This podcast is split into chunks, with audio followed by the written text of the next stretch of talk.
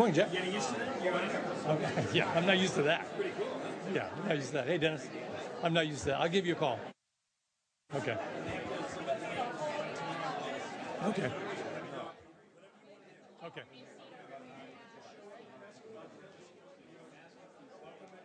That sounds good.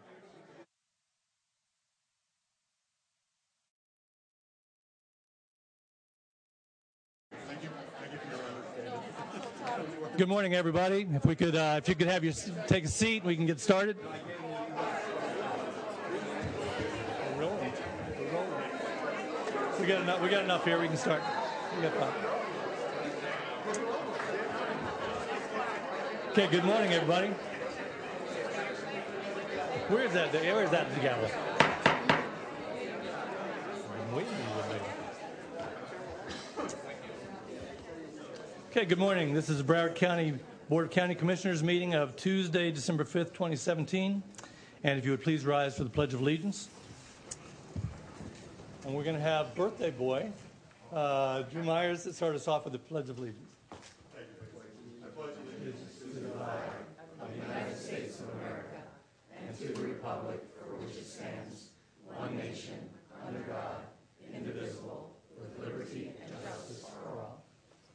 You didn't think we knew, did you? Please remain standing. Uh, ladies and gentlemen, it's customary that we observe a moment of silence in honor of notable persons from our community who have recently passed. Uh, colleagues, does anyone have someone they would like to, they wish to remember during this moment of silence? Commissioner Marca? It's because you're mayor. I don't want to disappoint you. Um, Yeah, the, these are two folks who, two American heroes that, didn't pass this last week or, or too recently, but uh, we had the 76th anniversary of uh, Memorial of Pearl Harbor at Port Everglades on Sunday. and I mentioned a few weeks ago or, or so uh, that Eddie Hammond, Pearl Harbor Eddie from Deerfield Beach, had passed away. He was a machinist made in, in uh, the Navy in, in Pearl Harbor. but what I didn't know was that, um, excuse me, that uh, Abe Stein, who was a Army medic who happened to find himself in Pearl Harbor on, on uh, December 7, 1941, and then also on the beaches of Normandy and Omaha Beach, um, and then retired to Miami Beach and lived a long life, but he had passed away sometime between last year's ceremony and, and this year's. So uh, there's only about 2,000 of these American heroes left, and we had a 101 year old Air Force and uh, Army uh, Air Corps uh, veteran uh, at the ceremony, uh, Joseph uh, Iskovitz from uh, Coconut Creek. So we just keep all of our, specifically our Pearl Harbor survivors, in your thoughts and prayers. Thank you. Anyone else? Commissioner Holmes. Yeah. First, let me offer thanks on behalf of myself and my family for uh, all your sympathies, all your prayers, uh, your love and your kindness over these past uh, weeks.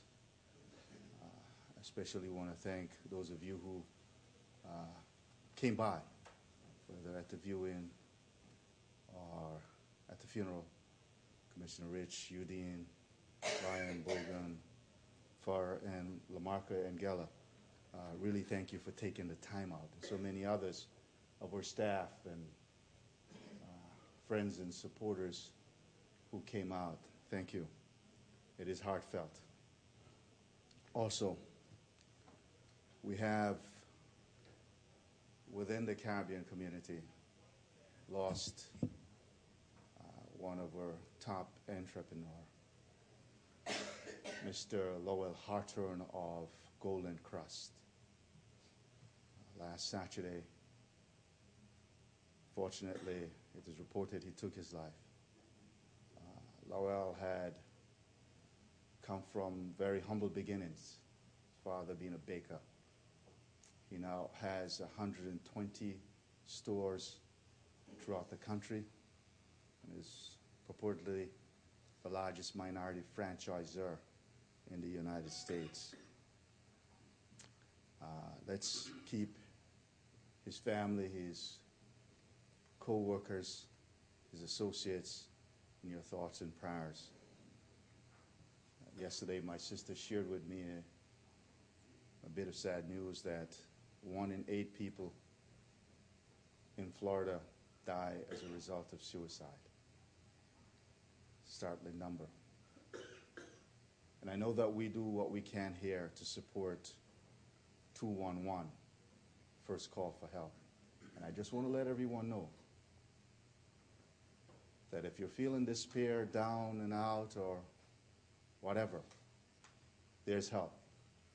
211 is the first call that you can make, and they will help you. Thank you. Thank you for that. Uh, let us also honor all the brave men and women who have served and continue to serve in our armed forces, both here and abroad, and thank them for their service. Let's have a moment, a moment of silence.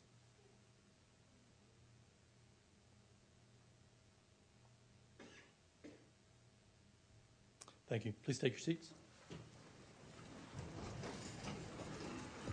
Okay, welcome everybody to the meeting today.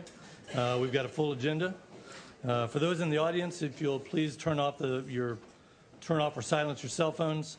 If you wish to address the commission about an item in today's agenda, please come forward and fill out a speaker card over here, uh, located on the dais. Once the item comes up, if you have not signed up, uh, you will not be permitted to speak. You will have three minutes to speak, so please keep your comments to the item being discussed to a minimum. Please refrain from personal attacks or slanderous remarks. And if you fail to do so, your microphone will be shut off or you'll be removed by security. And we ask that those in the audience respect the views of those speaking and refrain from any applause, cheering, booing, or catcalling. Okay. And the music today was uh, selected by our in house DJ, uh, Tim Ryan. He selected My Favorite Things by John Coltrane. Good version. Good version of it. And Blue Monday by Fats Domino.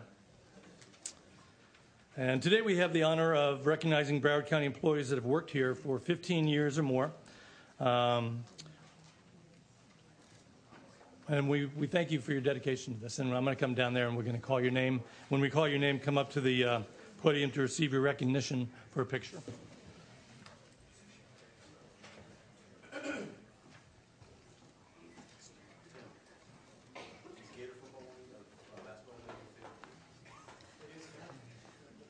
I, I mean, I wouldn't mention it. was, I in my office this morning. I am your Here, because they're going to come over. All right, commissioners, we have employees celebrating uh, 20, 25, 30, 35, and yes, one of our employees serving 40 years of service. okay, so beginning with our 20 years of service, Winona McKinney from accounting.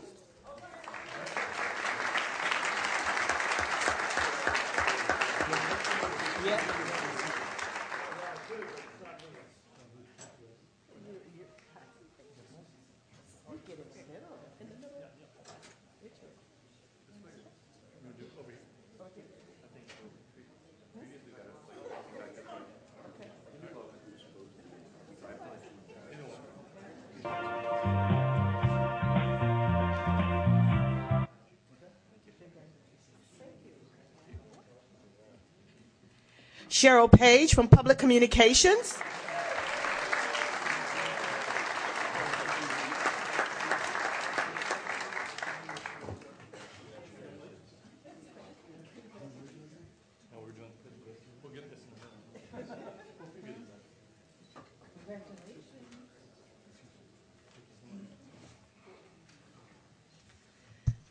Darcy uh, Farmer from Transit, or is that Dracy? Dracy.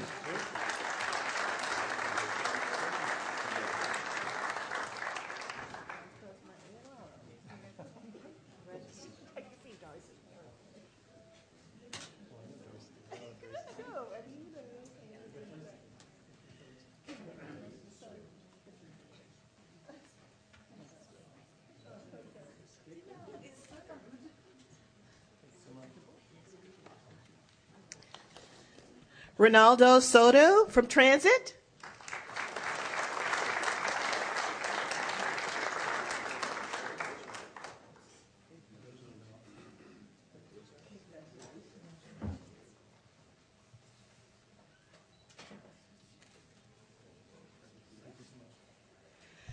Okay, celebrating 25 years of service, Selena Saucedo from Aviation.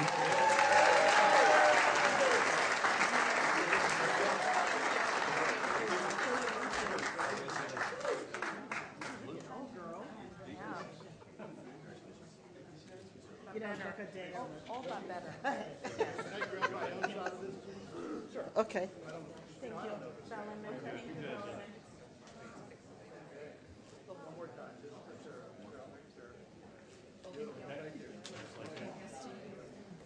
Colleen Brooks from Know.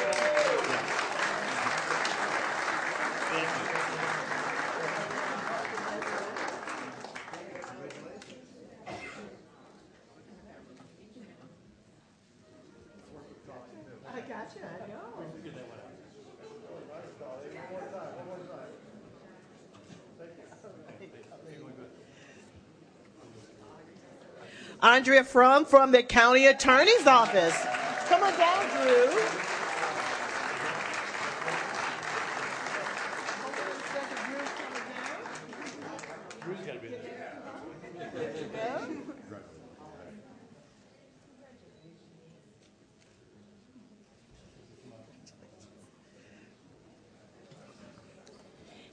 Candace Running, and Candace is with the County Attorney's Office as well.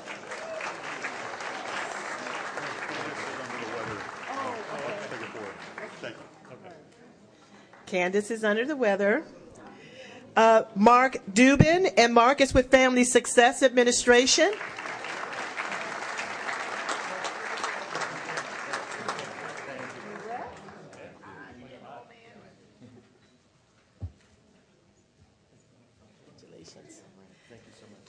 Okay.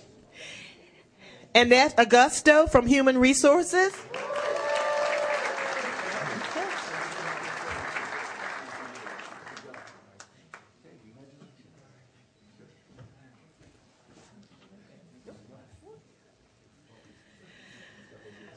Okay, commissioners, celebrating 30 years of service. We begin with Patrice Aiken from the County Attorney's Office.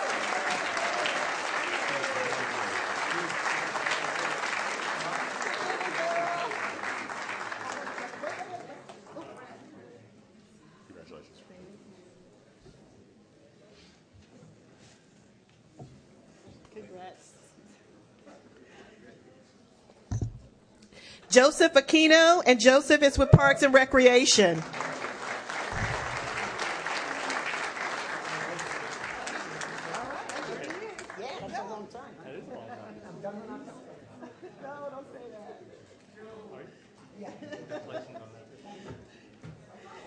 Timothy Miller. Timothy is with Traffic Engineering.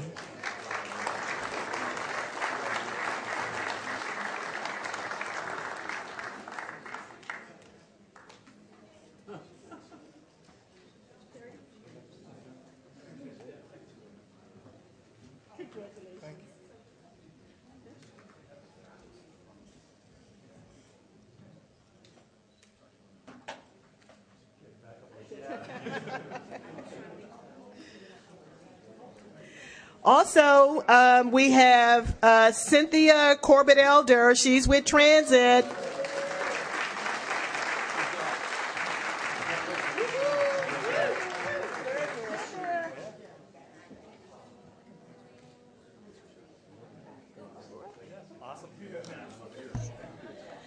Israel Hernandez. Israel's with Transit.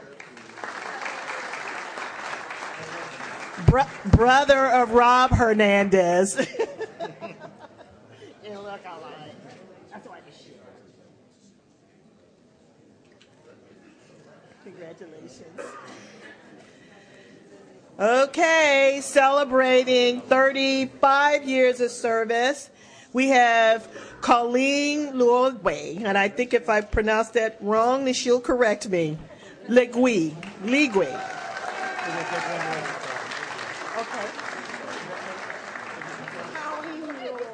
Oh, okay. Yes.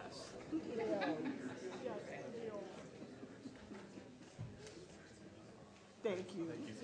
Let's take, let's take another one with him. You were blinking. Oh, He was blinking. oh, you were blinking. I won't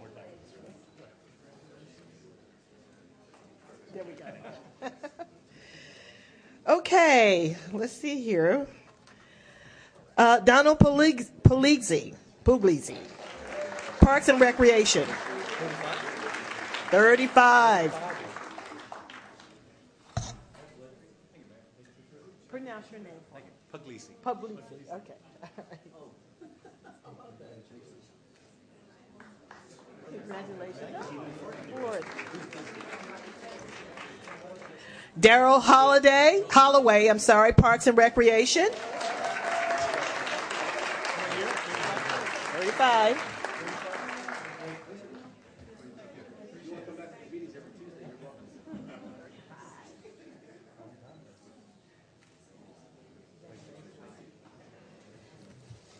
And last but not least, celebrating 40 years of service, Suzanne Hodos. Susan is with libraries.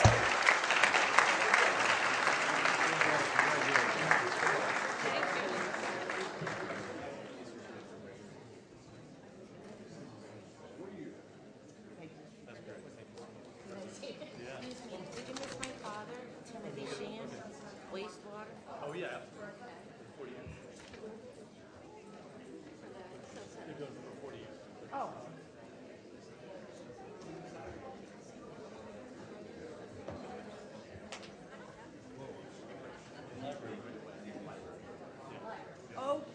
Okay. Um, she said there's one we're missing.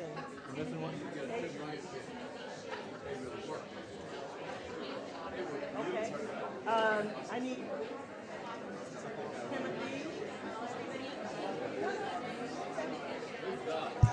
Uh, excuse me, I'm sorry. We have one more um, that we missed. His name is Timothy Shin. He's with uh, Water Wastewater. So.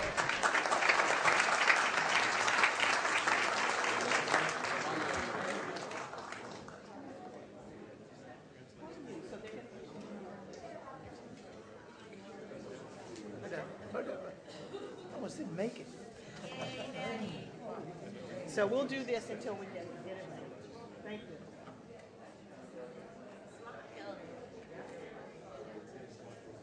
Oh, thank you. All right, so I think the rest of them are all yours. Good, okay. All right.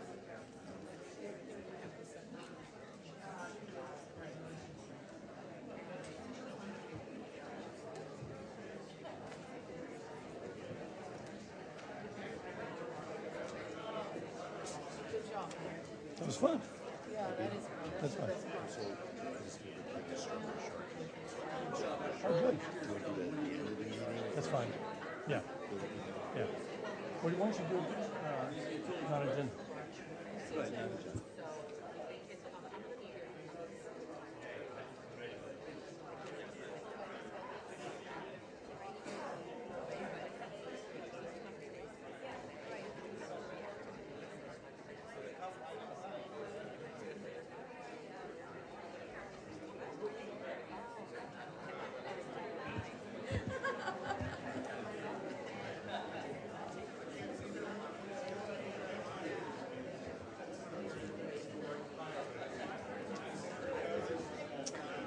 Okay, we have uh, two proclamations today.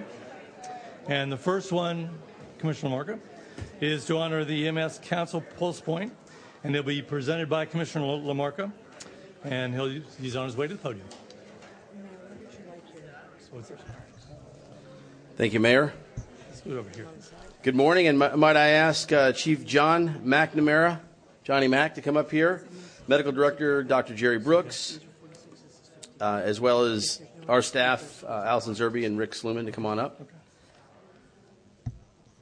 It has been uh, a privilege and a pleasure to serve for the past, let's say, seven years, over seven years on the EMS Council and the Fire Rescue Council uh, for the people who go out and uh, not necessarily face danger every single day, but they're ready for it.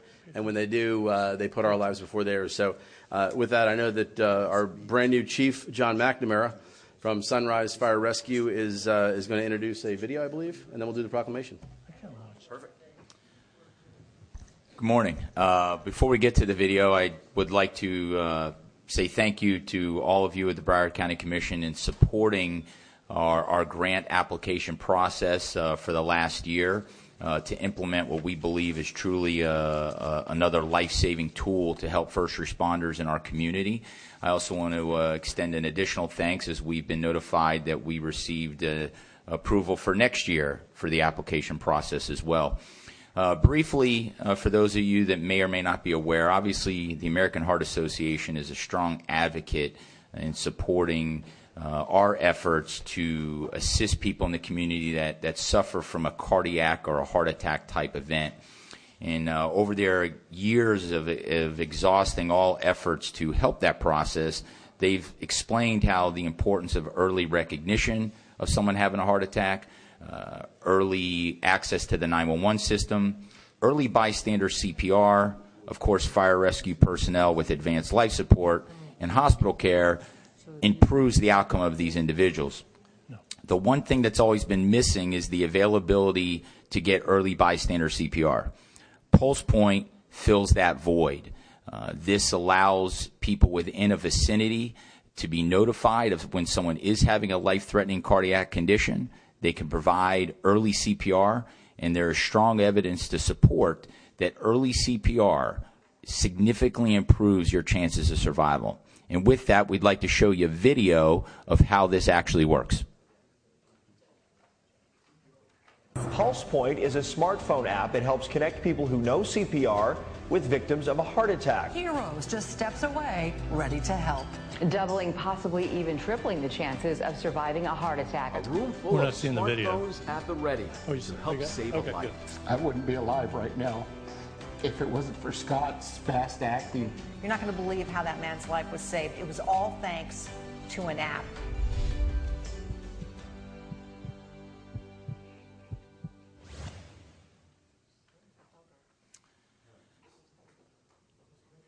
It was quick. I thought it was a little longer, but nonetheless, uh, for that's all right. Uh, for those of you that would be interested, it's very easy. You can simply take uh, your your Android, iPhone, whatever you have, type in Pulse Point, uh, download the application. You could choose what agencies you'd like to follow based on maybe where you live. Uh, there's a, uh, some very easy explanations on what you can choose to be notified on. And then obviously, if you're in the vicinity and someone needs life life saving help uh, with CPR, and you can provide some assistance for that, it would certainly help improve the chances of our fellow uh, men and women in the community as well as first responders that uh, assist these people. So, with that, I'll uh, turn it over to Commissioner Lamarca. Well, that's a uh, that's certainly a, a, good use of technology, and I would recommend everybody download that. Um, I would just share that uh, in 1969, before I was one year old, my father had a uh, massive heart attack and, and, and passed suddenly. But uh, you know, this is something that if we learn five minutes of of, uh, of, of process and, and, maybe this app, uh, as as the chief said, a lot of lives would be saved. So this proclamation is for our EMS services system. So whereas the local emergency medical services system is an integral part of our community, providing life saving assistance to victims of sudden cardiac arrest. And whereas sudden cardiac arrest is one of the leading causes of death in Florida and the U.S., and whereas in 2016, 1,645 emergency calls for cardiac arrest incidents were dispatched throughout Broward County's regional E911 consolidated communication system. And whereas four out of five cardiac arrests happen outside of a hospital setting, and for each minute that a person does not receive CPR and defibrillation during an out of hospital cardiac arrest, the chance of survival decreases by 10%. And irreversible damage starts to occur in the brain and other organs after four minutes. Whereas Pulse Point Respond is a mobile application designed to support emergency medical services to improve cardiac arrest survival rates by empowering everyday citizens to provide life saving assistance. And whereas this location aware mobile app software is linked to the county's regional E911 system, which is the responsibility of each municipality that participates, enabling Pulse Point Respond to notify registered users when bystander CPR may be needed in a nearby public place while also directing them to the closest public access- accessible automated external defibrillator. And whereas our local emergency medical services community has received a grant from the Florida Department of Health through the Broward Regional EMS Council to provide an application this application following a successful pilot program conducted in the city of Sunrise Fire Rescue. And whereas we recognize our emergency medical services community for this accomplishment and stand with them in their ongoing and unselfish efforts to help one another in Broward County. Now, therefore, be it proclaimed by the Board of Commissioners that the Board hereby designates Tuesday, December 5th as Pulse Point Day in Broward County.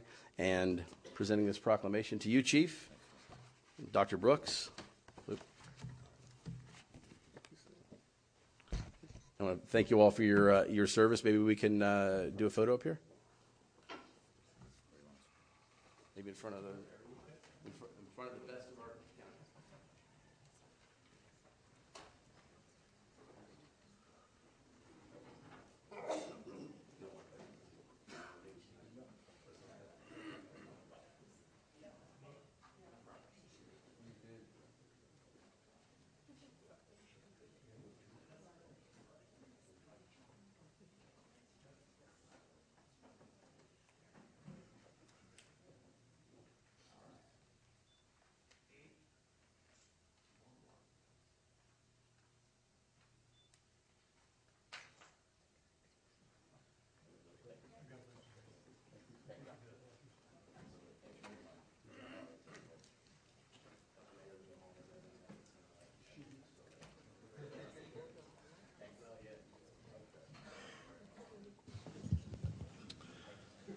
Thank you, guys. And the next proclamation is going to be acknowledging Caribbean Classic Day. And this is this takes uh, we're going to have uh, presented to Rosita Mabubi and Billy Badgett, and Commissioner Nan Rich is going to do the proclamation. There she is. She went all the way, all the way around. Okay. I think somebody- somebody took. Did somebody move the, pro- take the proclamation? You used it, holding it up for a gentleman. Yeah, left it right here. No, I know. She was holding it up. Yeah. There it is. There it is. They wanted it for themselves. Okay. Okay, so we have several people with us today. Uh, I had almost forgotten about this. I talked to you all such a long time ago about this. Sorry that my uh, friend uh, Jackie Basha Hammersmith couldn't be here today. Yeah. She brought this to me originally. Uh, so uh, is Billy Badgett here? Billy's Okay. All right, and you're Rosita. I'm Rosita and Nikki And- Bernstein. And Mickey? Yeah. You want to come up too, please? And of course, we have uh, our own Stacy Ritter yes. here. So thank you for coming to share this with us. We know that's important to you uh, in your role. Um, Okay, so uh, whereas hist- historic Gulfstream Park opened in Broward County in 1939, I have to say, as an aside, my grandmother went to Gulfstream Park for years and years. She lived in Hollywood. Every single day it was open with her best friend Belle for many, many years, and even took me when I was a teenager. okay, opened in Broward County in 1939, is conveniently located to serve 5.7 million people in the Tri County area. And whereas located in the gateway to South America, Gulfstream Park has grown its Caribbean and South American fan base by over 30% in the last 10 years. And whereas on December 9th, 2017, Gulfstream Park will host the Clásico Internacional del Caribe as the first United States host since the event's inception in 1966. And whereas the Caribbean Classic Race Series consists of five races, including the Clásico, which is known as the Kentucky Derby of the Clásico Internacional, and whereas participating countries currently include Colombia, Dominican Republic, Ecuador, Mexico, Panama, Trinidad and Tobago, and Venezuela. And whereas in hosting the Caribbean Classic for the first time, it is Gulfstream Park's intent to deliver a memorable and unique event that will increase its South American and Caribbean fan base to new heights in Broward County and the Tri County area.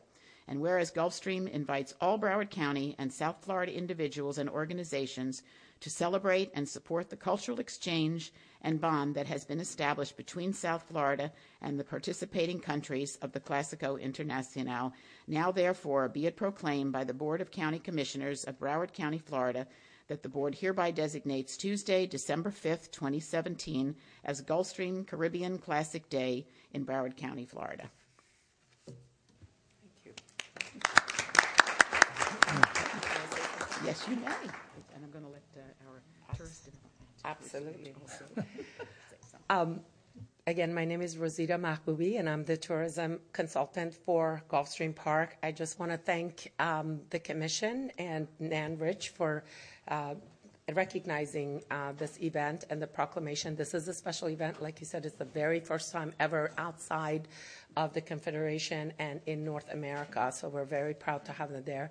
I also want to thank uh, Commissioner or Mayor. I'm sorry, Mayor. Um, uh, Beam Furr. He is our district representative and a, and a good friend, and I've known you for a long time, and Long you've always time. been very supportive of tourism activities. And, um, Well, and you, you were our tour, tourism czar. I was your tourism. for a yes, long time. So I still am. To see you there. I still am. And speaking of tourism, I want to thank Stacy Ritter because um, the CVB and their staff have been just phenomenal in supporting us in so many ways, in um, marketing and promotions, in uh, partnerships.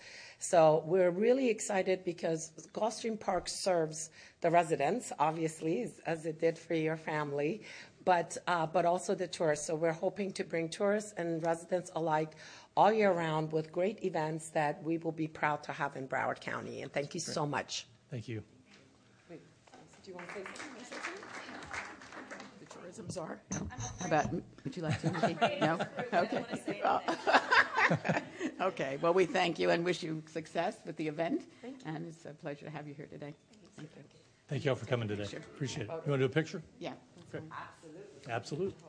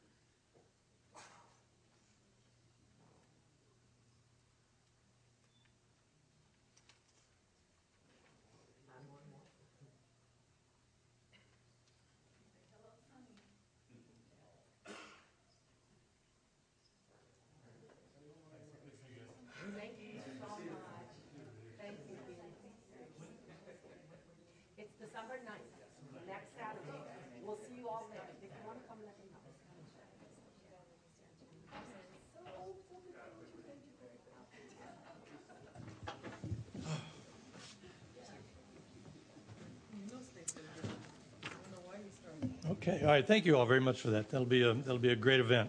In District 6? Um, Yes. Uh, Okay, with that, I'm going to read, read the uh, Tuesday morning memo. Uh, Consent items are 1 through 42. Public hearing items are 43 through 51. Regular items are 52 through 72. And I request the following withdrawals and inclusion of additional information. Item number 12, on, on number 12, withdrawn for further staff review. Item number 40, withdrawn for further staff review. Item number, Scrivener's errors are number 19. Motion currently reads, motion to award open-end contract to the apparent low responsive. It should read, motion to award open-end contract to the low responsive. Item number 29, Exhibit 1, page 8, delete the comments 8 and 9. The Traffic Engineering Division has conditionally approved the school flasher bonding requirements. Item number 38, motion currently reads Commission District 6, should read Commission District 7. Item number 42, revised motion statement, motion to be retroactively approve Commissioner Nan Rich's travel on behalf of the Board of County Commissioners related to her service on the statewide affordable housing work group for four related trips within the state. Item number 63, at the end of the motion statement, add, this is one of the three at-large positions for this advisory board. Additional information, item number 49, Commissioner Rich is going to, is requesting to be a co-sponsor. Items 61, 62, 63, and 64 will be considered concurrently. Item number 72, Commissioner Udine is requesting to be a co-sponsor. Item number 14, be moved from consent to regular. to allow an offic- official statement to be read into the record by the county attorney. Items 53, 54, 55, 56, 57, 59, 60, 65, 67, 71, and 72 be moved from regular to consent. And additional material, item number 46, replacement page 8 slash 113, Exhibit 2, submitted by the Planning Council. Item number 58, memo to the Board from Finance and Administrative Services Department. And item number 60 to 64, at-large board nominations. Mayor? Yes. I I don't know if you mentioned 66. I uh, mo- also moved to consent. Okay, I was Oh, wondering if I skipped over that. I- I said that's- Okay. Thank you. In my head, I was, I was thinking hike. As I was reading all those numbers, I said, I can't say hike right here. No. Got it, okay. Um, With that, do, are there any polls from the consent agenda? I'm going to start with Commissioner Holness. Well, actually, I'll- we'll, we'll deal with 14 right after that. Commissioner Holness? Okay. Commissioner LaMarca? Um, I don't have any polls, just had a, a question because it is being moved, but item 60, I'm assuming that's because that's the only one that was actually in a category that wasn't completely large? Correct. It it Okay. didn't have any competition. Okay. Okay. Commissioner Sharief? One, two, three, four, five, six, seven. Thank you. Just pulling your Just- leg. I know, I know. All right. Shane, whatever. I'm not going there. So none, so none, right? None, okay. Uh, Vice Mayor Bogen? None. Okay. Commissioner Ryan? Item 18 and item 39. 18 and 39. None. Okay. Okay. Uh, Mr. Mayor? Yes. I had one. Oh, I'm sorry. I was getting It's there. all right. I have none, though. None, okay. We're all Sorry. treating you kindly. Thank you, I appreciate that. Yes. Baby gloves. Who's on, who's on the phone? Oh, coming out, okay. Uh, Commissioner Geller. Geller, what do you have? Uh, uh, 41, just for a quick question or comment. Okay.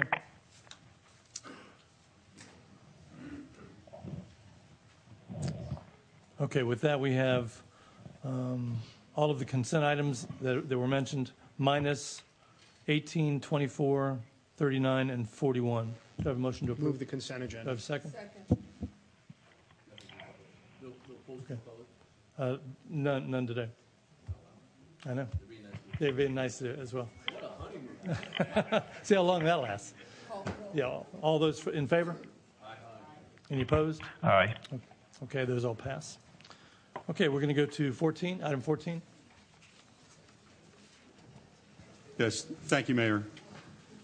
Uh, Please be advised that notice is hereby given pursuant to subsection 286.011, paren 8, Florida statutes, based on my desire for advice concerning the litigation, that a closed attorney-client meeting will be held on Tuesday, January 9, 2018, at approximately 12:30 p.m. in room 430 of Governmental Center to discuss the matter of Pompano Beach Community Redevelopment Agency et al., v. Broward County, 17th Judicial Circuit Court Case Number 14-009654. Those expected to attend the closed meeting are the mayor, vice mayor, the other seven county commissioners, County Administrator Bertha Henry, Deputy County Attorney Renee Harrod, an official court reporter, and me. Thank you. Okay, thank you. Do I have a motion to approve uh, I'll move item the item. 14? Do I have a second? All those in favor? Aye. Any opposed? Okay, that Aye. pa- That passes unanimously. We Go to item 18. Commissioner Ryan, you pulled this? Item 18 is a uh, motion to note for the record uh, an emergency award for a fixed contract to Olsen Associates. They're a coastal engineering consultant, uh, and this was a uh, beach survey uh, and analysis that was done after Hurricane Irma.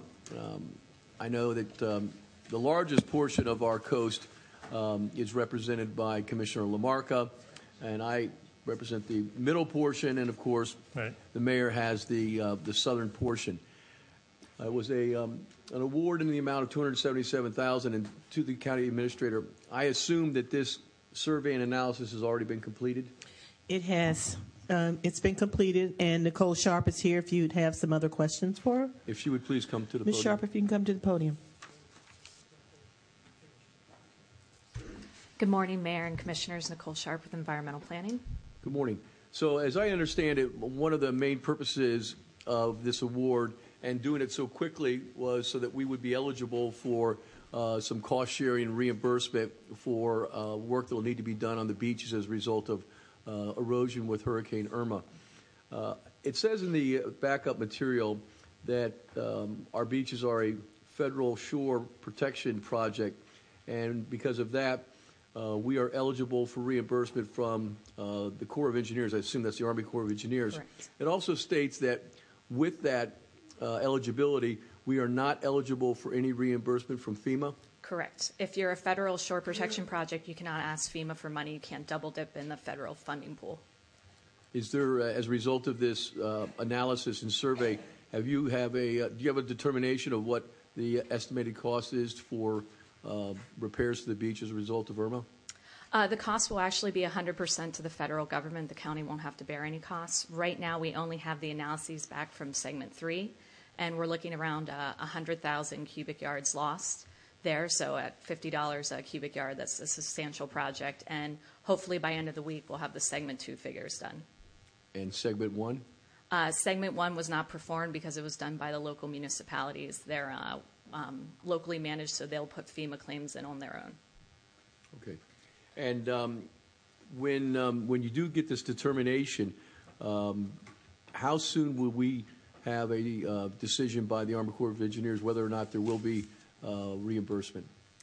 Well, it has to go through the appropriation progress uh, process up in Congress. So we need the funds to be allocated to the South Atlantic District in order to get money to construct uh, post-storm rehabilitation.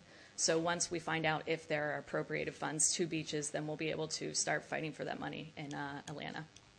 Thank you. Uh, with that, I'll move the item. Any opposed? Okay, that passes unanimously. We're going to go to item number 39, no, wait, I'm sorry, 24. number 24. Commissioner Holness? Thank you very much. Um, This is an item that deals with a relocation of our second most used transit center in Broward County at a Lauderhill Mall to improve the facilities. It's a project that I actually undertook when I was a city commissioner in Lauderhill. Uh, It's quite a number of years now. Three different owners of the mall. I impressed on this current owner that if he were to donate the land to us, we would move expeditiously to get this done. Actually, I've lost a couple of uh, wagers already on uh, the timeliness of this. Uh, I'm being ridiculed now as to how long it takes government to get anything done. This facility is in great need of upgrades. It has never had restroom facilities. We're projected to have probably 7,000 plus passengers go through this site now on a daily basis. It's, it's a lot of folks that we need to ensure have the proper facilities. Uh, and County Administrator, uh, do we have anyone from our transit system that can tell us, our construction system? One, since we had the agreement signed by the owner, uh, why is it taking us so long? And why am I not hearing that we probably won't get this done until 2019? I was told that once we get these things in place, it would take us about 13 months, a year and a half to complete. So at this point, Mr. Walton, and if you could have, um, uh, is it Ariadna? If you can, both of you, because I'm, you can answer those questions that are pertinent to you.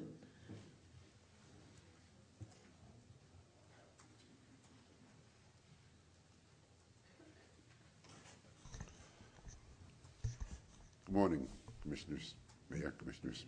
Uh, part of the, there's been, a, um, it has been a long process. Uh, and, um, you know, we, we undertook the, the design, we transit undertook the design of the process um, probably a year and a half ago.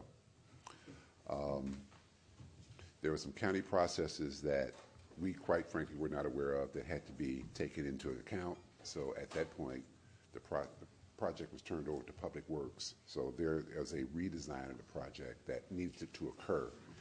And um, that's, exa- that's a big part of, of the problem that has taken us so long. So the project has now been turned over to Public Works. So and that's, yeah, we are going to take it from that point. Thank you. Good morning, Ariadna Musarra, Construction Management Division. As Mr. Walton stated, uh, the project was turned over to my office a few months ago. We have moved expeditiously, expeditiously through the RFP process, and you see the results here. Uh, with the approval of this agreement, we should be able to start the design process as soon as we get the purchase order issued. With that said, um, the project needs to be designed and be designed properly. That it does not mean that we will not move quickly as best as we can through the review processes that we have to go through. We want to make sure we have a good quality project. The second um, item that is always an unknown to us is the review with the permitting agencies as well as the bidding process. Now, with that said, this particular agreement and this consultant is very well versed and familiar with the processes with the city of Lauderhill. They have worked extensively with them, and I also know that the transit division has worked with the city in developing this project. So I really don't anticipate any big problems when, it, when we come to them to present the project for approval. So let me have a couple more questions. One, Transit had already done some design work. Can none of that be used? That we have to go back and redesign this whole thing again? We can use the concept absolutely. We're going to reuse most of the concepts that were developed by Transit. But again, this is an issue of statute, and an architect or an engineer cannot just take the same drawings and sign and seal. We have to go through the process. They have to provide their calculations. But this should be a, a, a expeditious process, really, because we already have a concept that's very well defined. Okay. Can I get timelines as to when we're going to move this process forward? When are we going to get an RFP out for the con- construction company? I need some approximate timelines Oh, at yes. minimum. Yes, When will we start and when will we finish? Okay, so we anticipate the design process to be done in about nine months, but we have to interject the site design plan process on that. As soon as that process, the design phase is completed, we'll go out to bid. Usually that takes about three months if all is well said and done with the contractor, and then we can start construction. And, and what timeline do you anticipate for start to completion of construction? We think it's going to be between 12 and 15 months, and uh, specifically, we have a very complicated or complex canopy system that has a relatively long lead um, um, order item for the uh, the design of this canopy. That's what's taking a little bit of, we think, for the estimation of the construction time. We're hoping between 12 and 15 months. So based on the numbers you're telling me, we're looking at more than two years from now before we get this project completed? Before it's all said and done. But again, we will try to endeavor and expedite in expediting whatever processes we can, Is, Commissioner. is there anything you can think of now that can be done simul- simultaneously uh, so that we can expedite this process? The folks Yes. out there, by the way, they, they, they they have to use the restaurants Understood. that are around. And, and the folks in the restaurant don't want to have everybody coming in and out of their place like that. I mean, this has been far, far too long for us to allow people to suffer like that. Understood, Commissioner, and we are taking all of those steps into account. It truly is the review process between us, the designer, and the city. Okay. Anything else? Looks like I uh, won't be cutting that ribbon. Two years is what, yeah. It'll be a Is, while. is there, a- is there any way that we can expedite and cut those review and design processes short? I mean, the private sector to build something like this would never wait two years if they were pro-forming this in a spreadsheet. They would try to expedite as they went along the way. I mean, I understand that the process has to be followed, but nine months for a design, it can be done much quicker than that. And there are already elements of it in place. It's not so. So, Commissioner, we actually adding on a year and a half already that transit already did pretty much everything that needed to be done. My, my understanding, a great deal of work's being done already by transit. I agree. Nine months is too long to, to have this in the design phase. The private sector, if they were building a building where they were going to cash flow it, would, would, would not stand for this type of delay.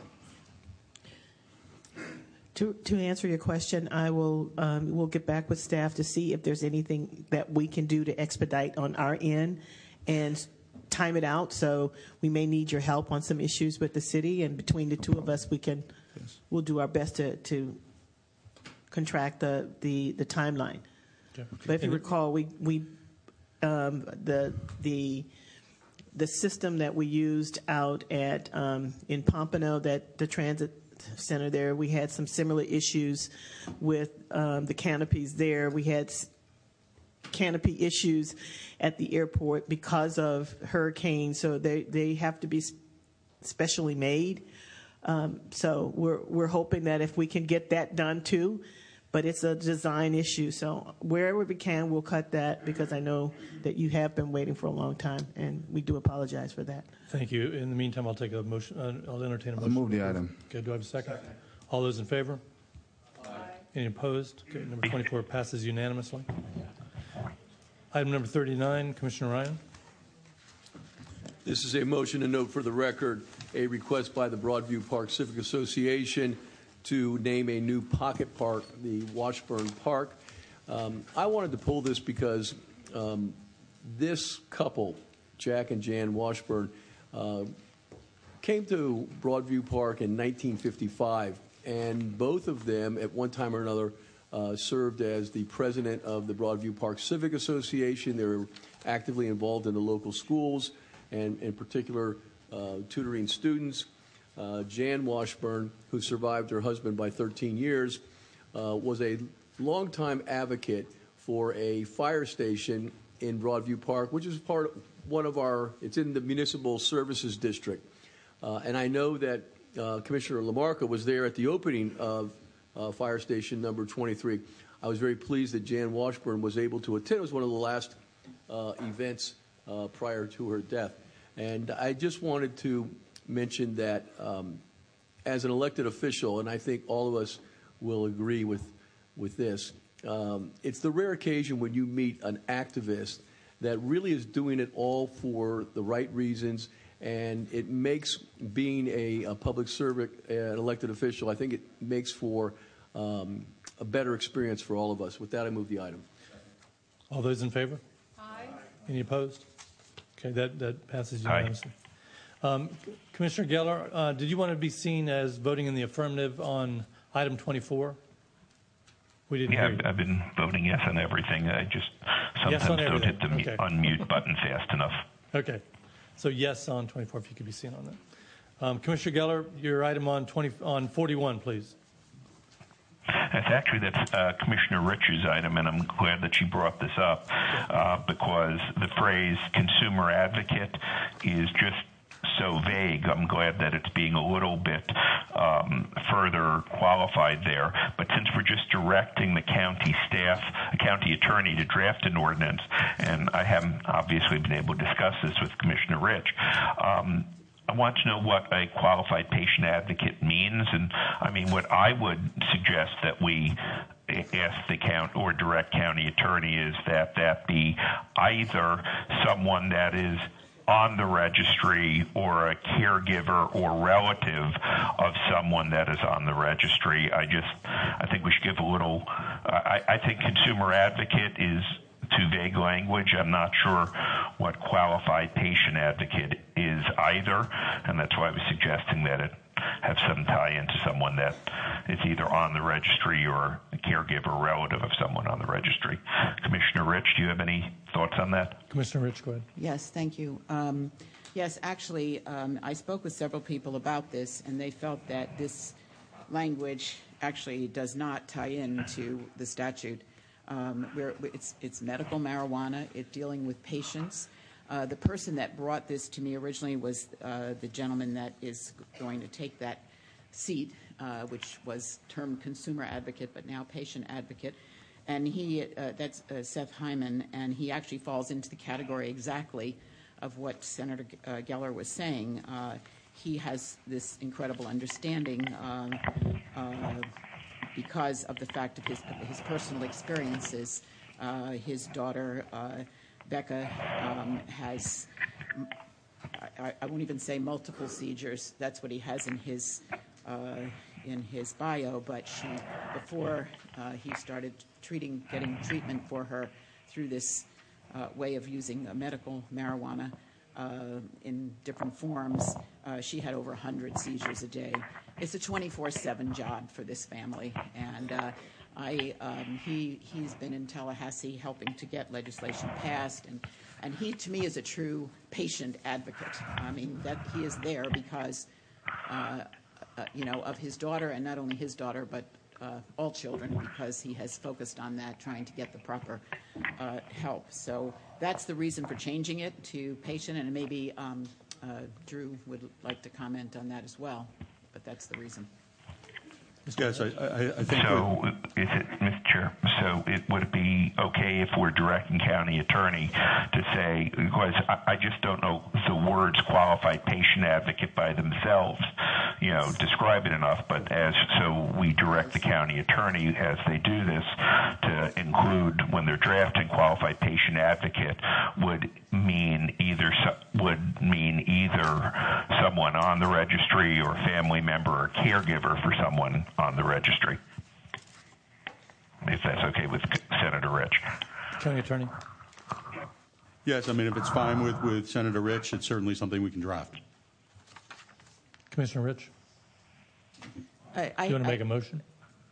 I mean, I have no problem with the, I don't have a problem with the way it is here too, because that's what the experts who have been up there are telling us the wording should- should be, patient advocate, but I have, I have no problem with, with uh, having it, you know, if there's something you'd like to change it to.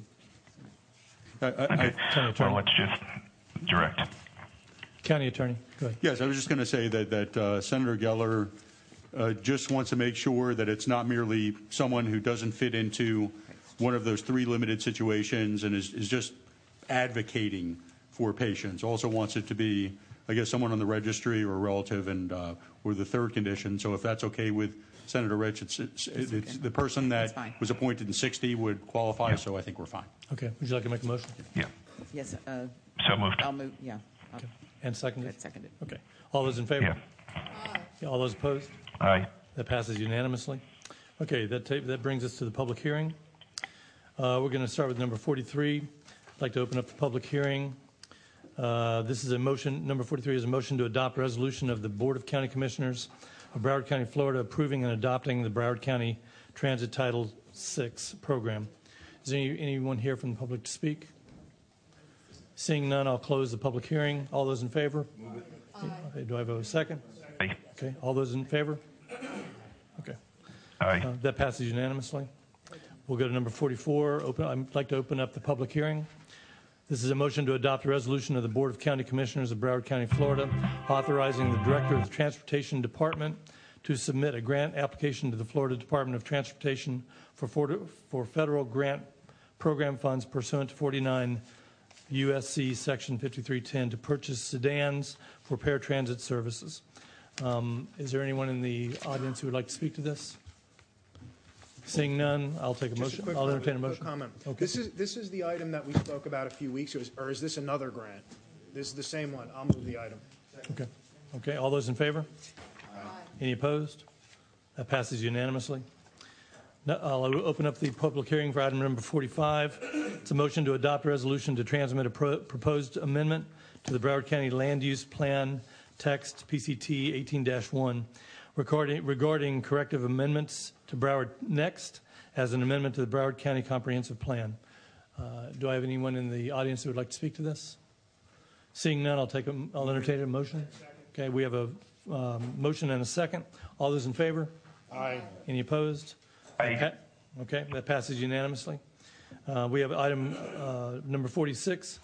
This is a motion to adopt resolution to transmit a proposed amendment to the Broward County Land Use Plan Map, PC 18-2, in the city of Miramar as an amendment to the Broward County Comprehensive Plan to designate state review agencies pursuant to Section 163.3184 Florida statutes. We have a number of uh, speakers on this one. Uh, we have two that are going are for questions only, and I'm going to start with. We'll start with. Actually, we have a number of that are going to be people that are going to show either a PowerPoint or a video and not speak to it. They have three minutes, so we'll be watching a few of those, and then the others will be um, speaking. So we'll do one by one. Nick Vermont.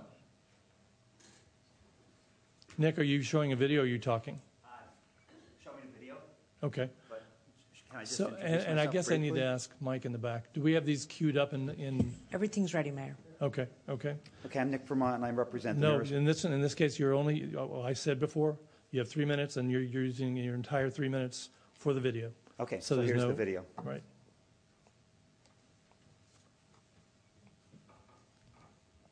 The Miramar Citizens Coalition, since its inception, has been exploring all avenues in an attempt to prevent Lennar developers from building 385 homes on the last piece of undisturbed wetlands in western Miramar. We have examined the traffic nightmare on Miramar Parkway and Dykes Road as motorists approach I 75. We have dodged aggressive drivers at the intersections where Miramar Parkway crosses 172nd Avenue and 184th Avenue. We have studied the ill effects that Lennar's construction plans will have on 4,000 students at Everglades High School and Glades Middle School, which lie right across 172nd Avenue from the proposed construction site. But our cries have fallen on deaf ears. Perhaps we have now discovered the savior that may protect our wetland and prevent Lennar from completing this totally unwanted and unnecessary construction of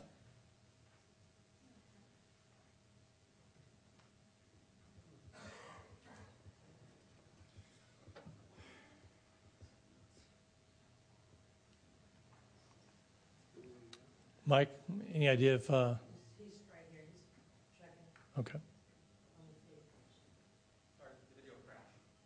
Video crashed. Okay.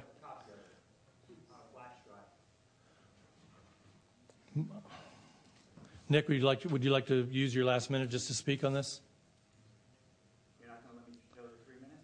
I'll tell, you- I'll tell you what. Go, why don't you go work with Mike, and I'll go to the next person. Okay. Um, Mark Morgan. Are you speaking or showing a video? Uh, I'm speaking. Okay. Hold, let me reset this. So Okay. It's not resetting. That's fine. I uh, appeared before the commission two weeks ago to request an extension to answer some of the questions that Broward County taxpayers had regarding this. And as of yet, as of today, we still have no answers. I would like to share some of those questions with you, perhaps open a dialogue between you, the planning staff, and the applicant to find answers to these critical questions that's going to impact all of us. The first is uh, the applicant proposes to install a right-of-way road along the nearly one and a half mile northern edge of the property between 172nd Avenue and 184th Avenue. Who will pay the property owner of this private protected land for this eminent domain right-of-way, and who will be responsible for its maintenance, the developer or the taxpayers? We have no answer on that. Would you like to address that question? I, at the, af- after you've had your three minutes, if those questions, there, there are a couple people that may be able to answer those questions. All right, well, we'll continue on.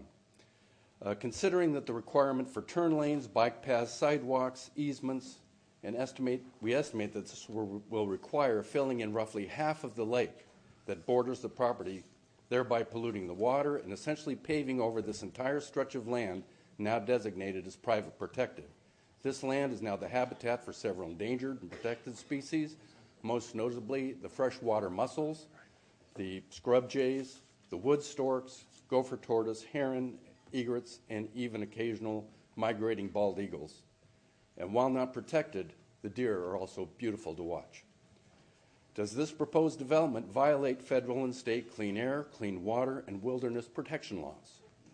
Next question How much fill will be required to elevate this property to the new code, the 19 or the 2018 building code, which manda- mandates all new construction to be 8.5 feet above sea level? This property is now 4 feet. Over 120 acres with a mile and a half extension of road. This is going to be a massive project. We've already had complaints about the, uh, the blasting that's going on by the nearby uh, quarries. The army of trucks that's going to be a constant stream going right by our three schools, and we saw it's right uh, across the street from Everglades High School. Isn't that going to be a violation of our Safeway to Schools program? How much more blasting from the nearby quarry will residents need to suffer to generate the millions of yards to, that's going to be required by the building code? And finally, does Broward County have any open mitigation banks? Our research of the Florida Natural Area Inventory indicates that the Florida Power and Light Turkey Point Bank near Homestead is the closest operating bank. The money that the developer says that he's going to take to the that he's going to give to mitigate uh, the Broward County residents to support that, it's all going to go to Dade County. We propose Thank you, Mark. to turn this area into a mitigation bank. Okay, thank you, Mark. Next, we have Kate Alvarez.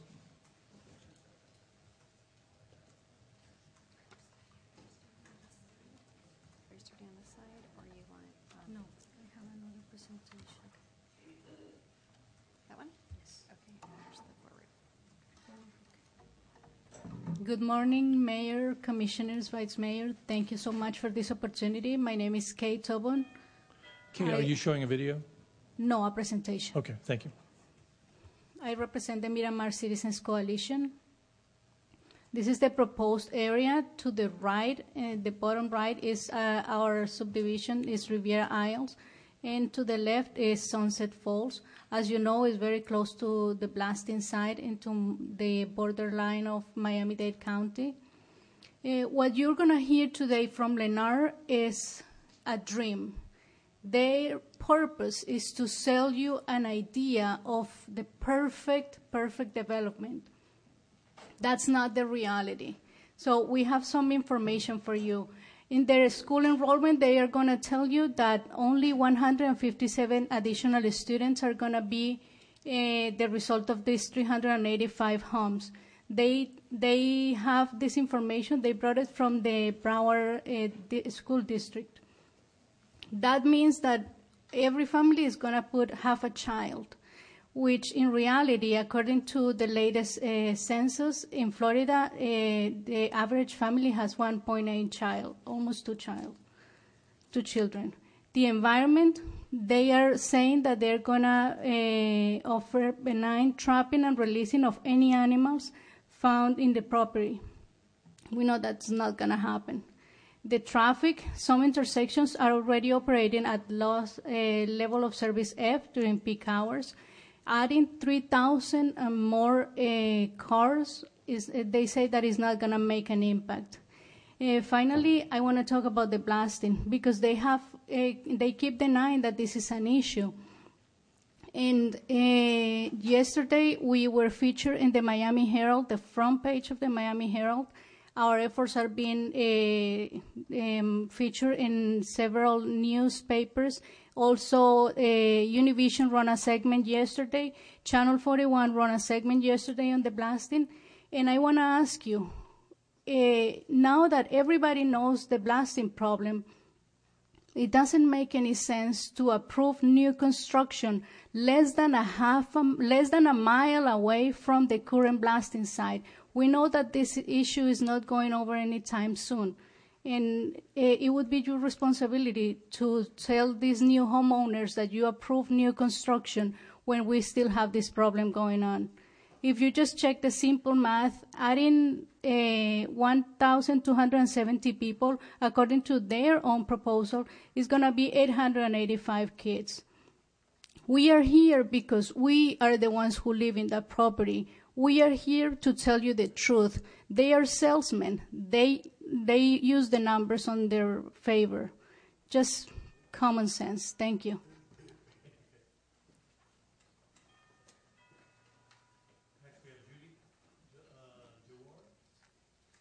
Sorry, next we have Judy Jawar.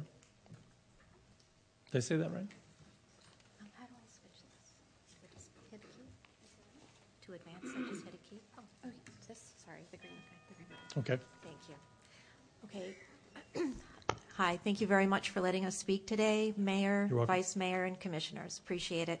Judy Jower, 3120 Southwest 187th Terrace in Miramar. I want to talk to you about the traffic situation. It is currently extremely painful um, in our area.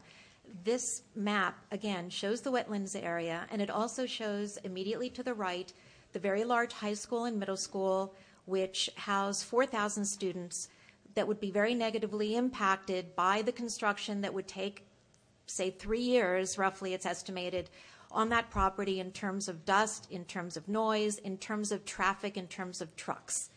Okay, but the yellow areas that are circled, these are our traffic headaches.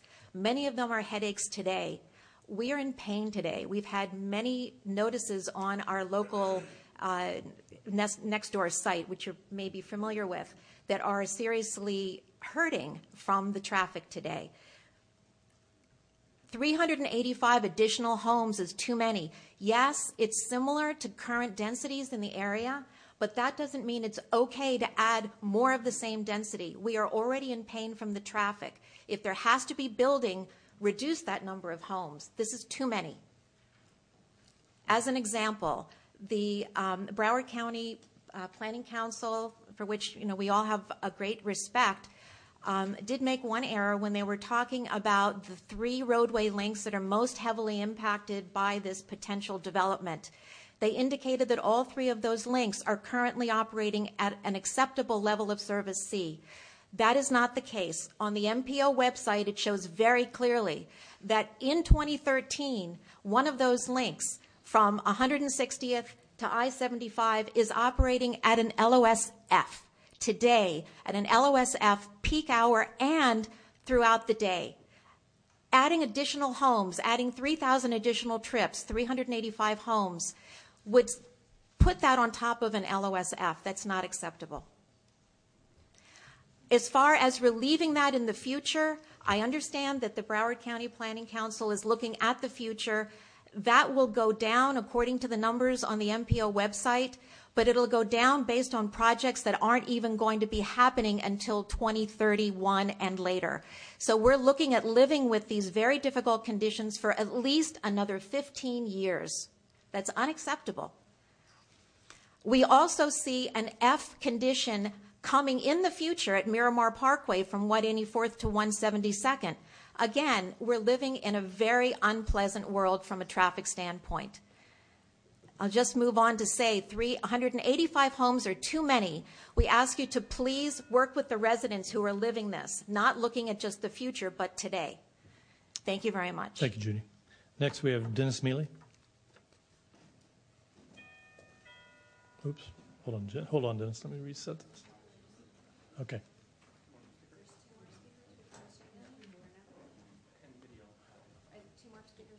There's quite a few, there's actually quite a few more speakers. Oh, did you want to go in order? Oh, Dennis is last. All right, we can do that. Um, well, hold on, hold on, Dennis. We'll go to. I don't know how to say this. Uh, Uh, J.D. Nielsen. You're gonna have to help me on this one. J Y T T E. Utah. Utah. I knew it. This is a tough one. Okay, you have three minutes. All right. Floor is yours.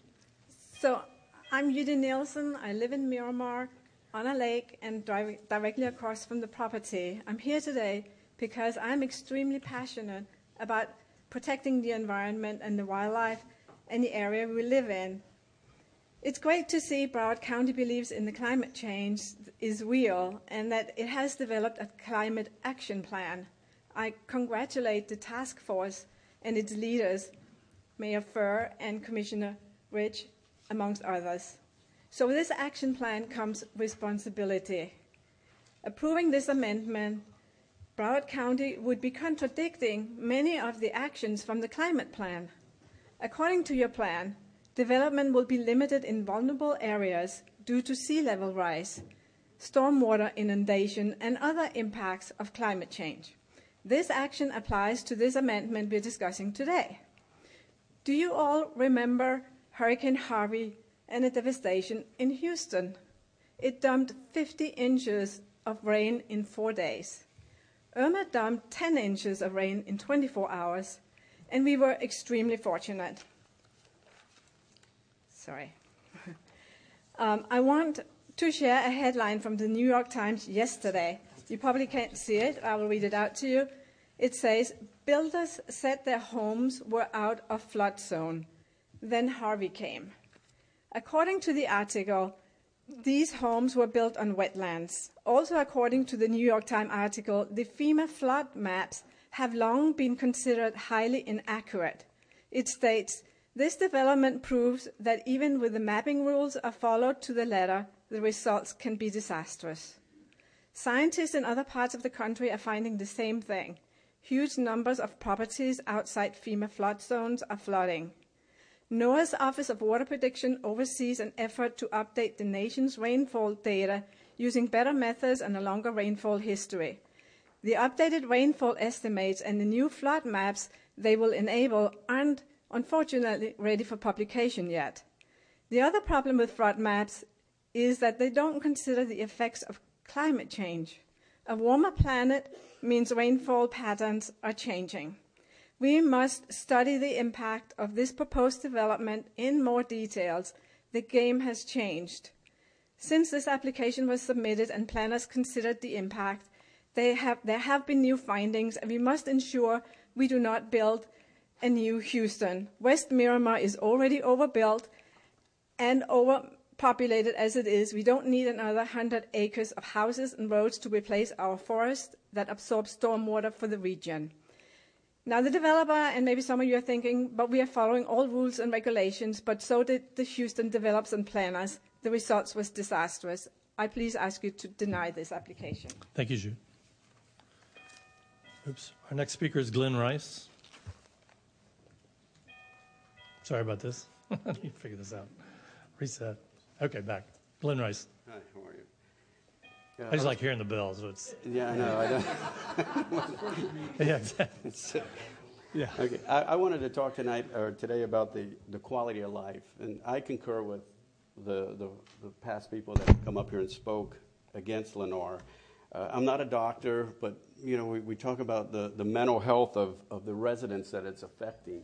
You know, uh, I experienced it the other day. Although I'm retired, I went for the heck of it. I went on I-75 southbound in regards to the traffic, and it was it was atrocious. It took me 30 minutes to get from uh, to get onto I-75 actually southbound.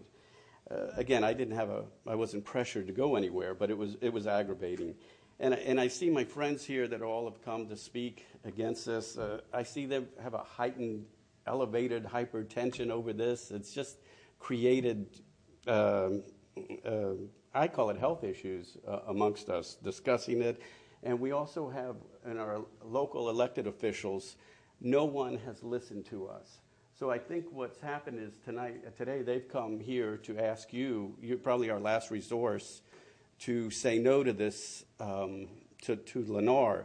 Again, like I said, our elected officials have turned, our local ones have turned a, a deaf ear to us. We only have one that has supported um, our concerns about the safety, about the traffic, uh, the congestion, and um, so. I, again, in closing, I would just, uh, I think that we're coming here as our last uh, venue of support for us to say no to Lennar. And I want to thank you all for listening. Okay. Th- thank you, Glenn. Next, we uh, we're going to try that video again of uh, Nick Vermont's, or or not? Yes. okay. Just give me a second here.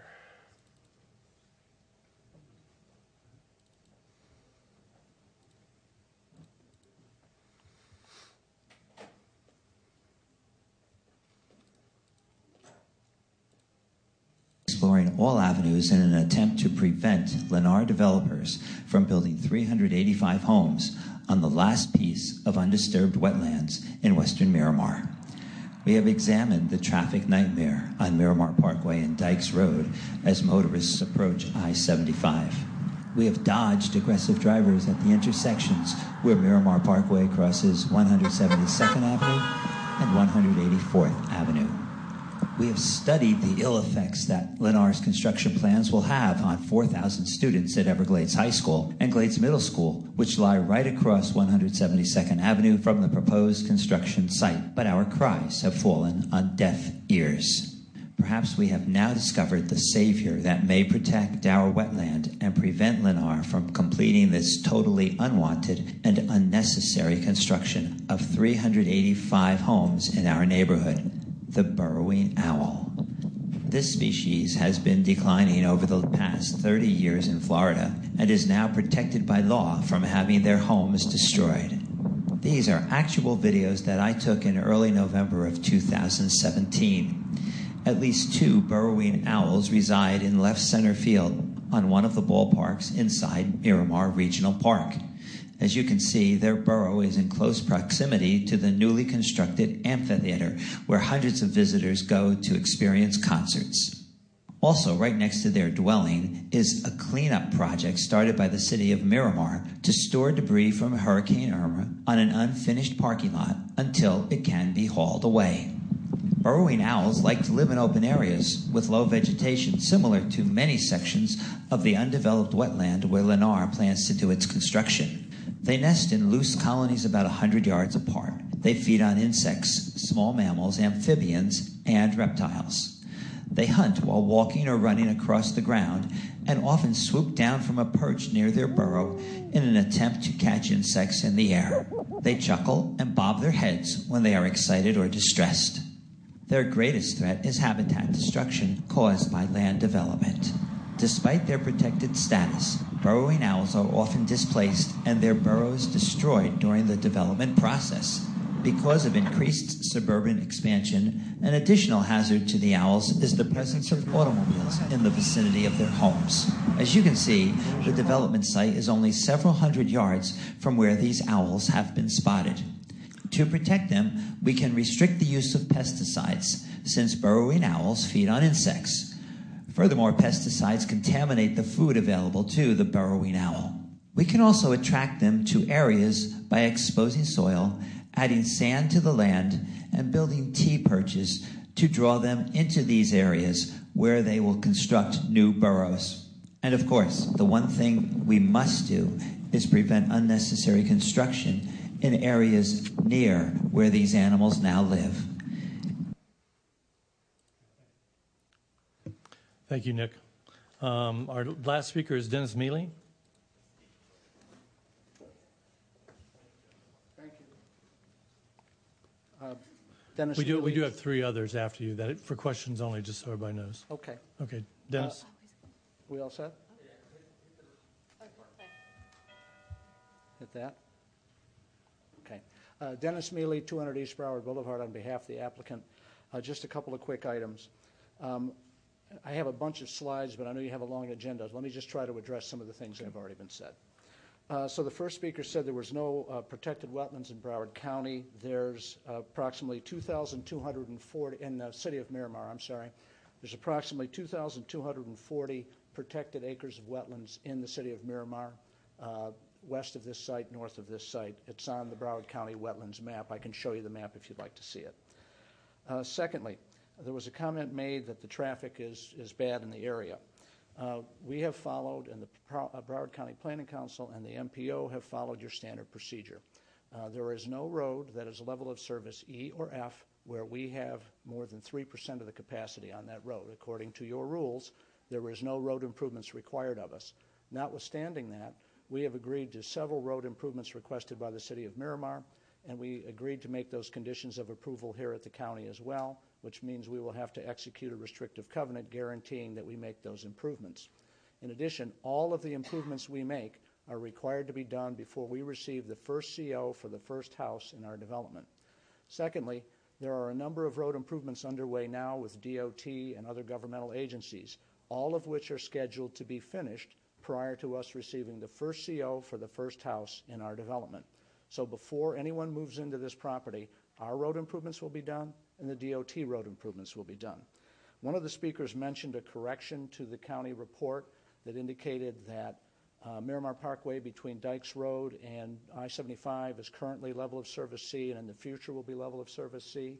It's true that it is not level of service C now because it's under construction, but they're actually widening that road, improving that interchange, and when it's done, it will be level of service C. And that work is going to be done before we get the first CO for the first house in our development. So I don't think that the correction really makes a difference in this case. Uh, there's been a number of discussions about wildlife at this hearing and at previous hearings. Every picture that has been shown of any animal has not been on our site. Uh, at the Planning Council hearing, we presented evidence that showed we have no threatened or endangered species on this property. The Planning Council included in their motion that we have the county EPD staff come out to the site to verify that what we were saying is correct. The county EPD staff has been out to the site with our consultant. They're here today. It is my understanding they will confirm we have no burrowing owls, we have no wood storks, we have no alligators, we have no key deer, nor do we have any of the other animals that have been suggested in prior hearings. Uh, we will not have any blasting on this property. Blasting is illegal in Broward County. The blasting that is going on in the lake belt, uh, Mayor, could I just finish? I don't have much more. Uh, the, uh, the blasting that's been going on in Dade County and the Lake Belt's been going on for over 30 years. It was going on prior to any of the homes that are around us being built. So it's there. It's a fact of life. There's nothing we can do about it. Of course, we notify all of our buyers of any potential problems in the area, including blasting. Okay, thank you, Dennis. Um, Dennis, thank you. You know, I'm, I'm the only speaker for the applicant, um, and usually you, you all give me a chance to finish. I, gave, I, I have to be fair with this and make sure that everybody gets the same amount. I know you're the only one, but Okay. Well, if yeah, you have we any- do have we do have three other. All Um, if if, If you have any from, from the questions- other side, if they would like to speak, We'll be here. Now, if you have any questions, we'll be here to answer. that's fine. That's thanks. Okay. Commissioner Rich. Yeah, there's been a lot of mention about the wetland, about the quality or the wetlands here. Uh, My understanding is that what is there is invasive Melaleuca. So I'd like you to comment on what kind of wetlands we're talking about, Um, because I'm very supportive of mitigation for any lost wetlands, but invasive Melaleuca is an entirely different thing. Um, The site is covered with Melaleuca trees. In fact, if you look at your uh, county wetland map, prior to 2004, it showed the entire site as Melaleuca. Now, what happened after 2004? After 2004, Univision, which owns this property and has radio antennas on the site, requested a, a wetland permit application for the sole reason of clearing the vegetation under the wires for the towers. That clearing for those wires, I'll show you a picture, is very minimal, and the rest of the site is still all Melaleuca. Uh, the reason we don't have any wildlife is because they can't get in there. The trees, there, there you go. So you see our site, and you see the little roadway coming in that services the, the service building for the towers, and then you see that little H shape. Those are the towers and the wires under the towers. That's the only area that was cleared. Everything else on this site is Melaleuca. The county staff was out here recently with our consultant. I would ask you to ask them if I'm telling you the correct answer. And of course, Melaleuca, I'm sure everyone knows, we are required to remove it by state law and by county ordinance. When you develop your site, you must remove the Melaleuca. Okay. Yeah. Thank you, Dennis. Do you, do you have a question of Mr. Mele? Okay. Commissioner Holness. The issue was raised of I didn't know you were asking. the fact that the property needs to go to, the buildings has to be at 8.5 feet above sea level. Uh, And the site's now four feet. How will you get there? Well, in any development where you're taking raw land in Broward County and turning it into housing, you're going to have to raise the or the uh, elevation of your site. The way you do that is by digging lakes. So there's been an assumption made that all of the filling for this site is going to be brought in on trucks. We're actually digging lakes on the property. You take that fill, you put it on the rest of the property, and that's how you fill it. Now, you always look for a fill balance where you're neither importing or exporting fill. If you do, that's perfect. If you don't, you may import a little. Uh, usually you can't export because city codes don't uh, allow it. But I think to assume that we're trucking all this fill in is not accurate. And The other question, I don't know if it's uh, our county attorney. Uh, One suggestion was that the land be turned into a mitigation bank. Isn't there some uh, legal property rights issues that would be faced if uh, we were to force that issue? Yes. Okay. Commissioner Sharief, and then Commissioner Vice Mayor Bogen. Thank you. Um, so the first thing I wanted to, to ask uh, Mr. Mele, when we spoke about this project, we talked about the traffic congestion that was brought forth by the concerned citizens of Miramar, and um, there were four projects that you cited in your presentation um, to to myself in regards to the traffic congestion. So can you just kind of go through those projects really quickly? Yes, uh, there's a map up on the screen now that shows you the improvements that are being made by government agencies. The first one at the top is already finished. That's the Pembroke Road overpass over I-75. And please keep in mind, when we did our original traffic study, Pembroke Road overpass was not open yet. So uh, the traffic should actually be better than what was shown in our study now that the road's open. Secondly, um, I-75 is being widened to add express lanes.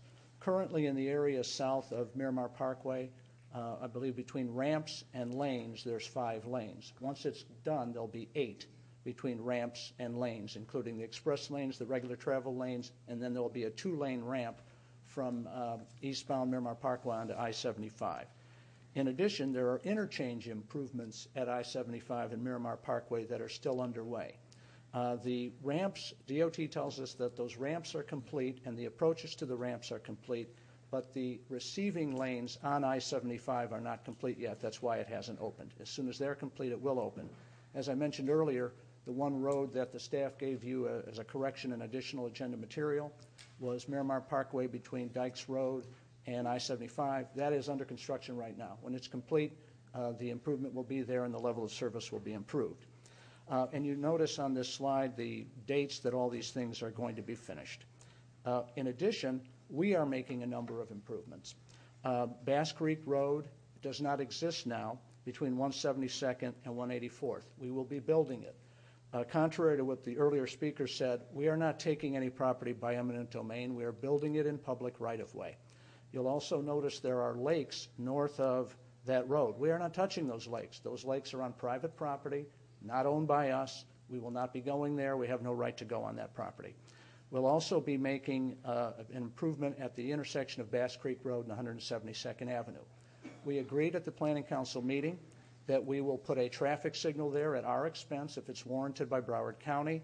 At least so far, it doesn't appear that it would be warranted because the traffic is not high enough for enough hours of the day. But we said that if a traffic signal is not warranted, we will put in a traffic circle. Currently, Bass Creek and 172nd is a stop sign controlled intersection. And in the hour before school in the morning and after school in the afternoon, it gets pretty tough to go through there.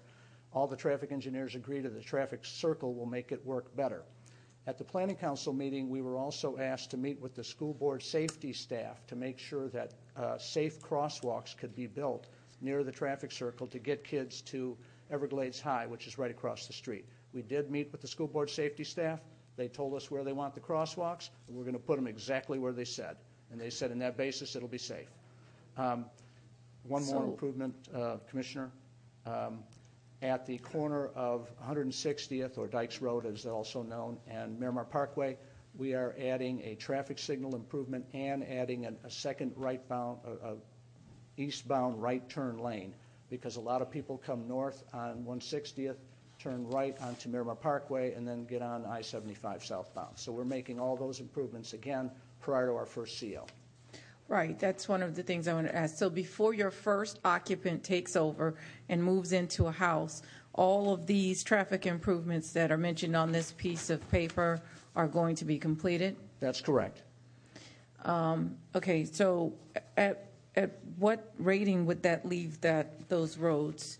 What rating are those roads going to be at that time on 172nd Avenue, 184th Avenue? What, what would those ratings be with the traffic improvements?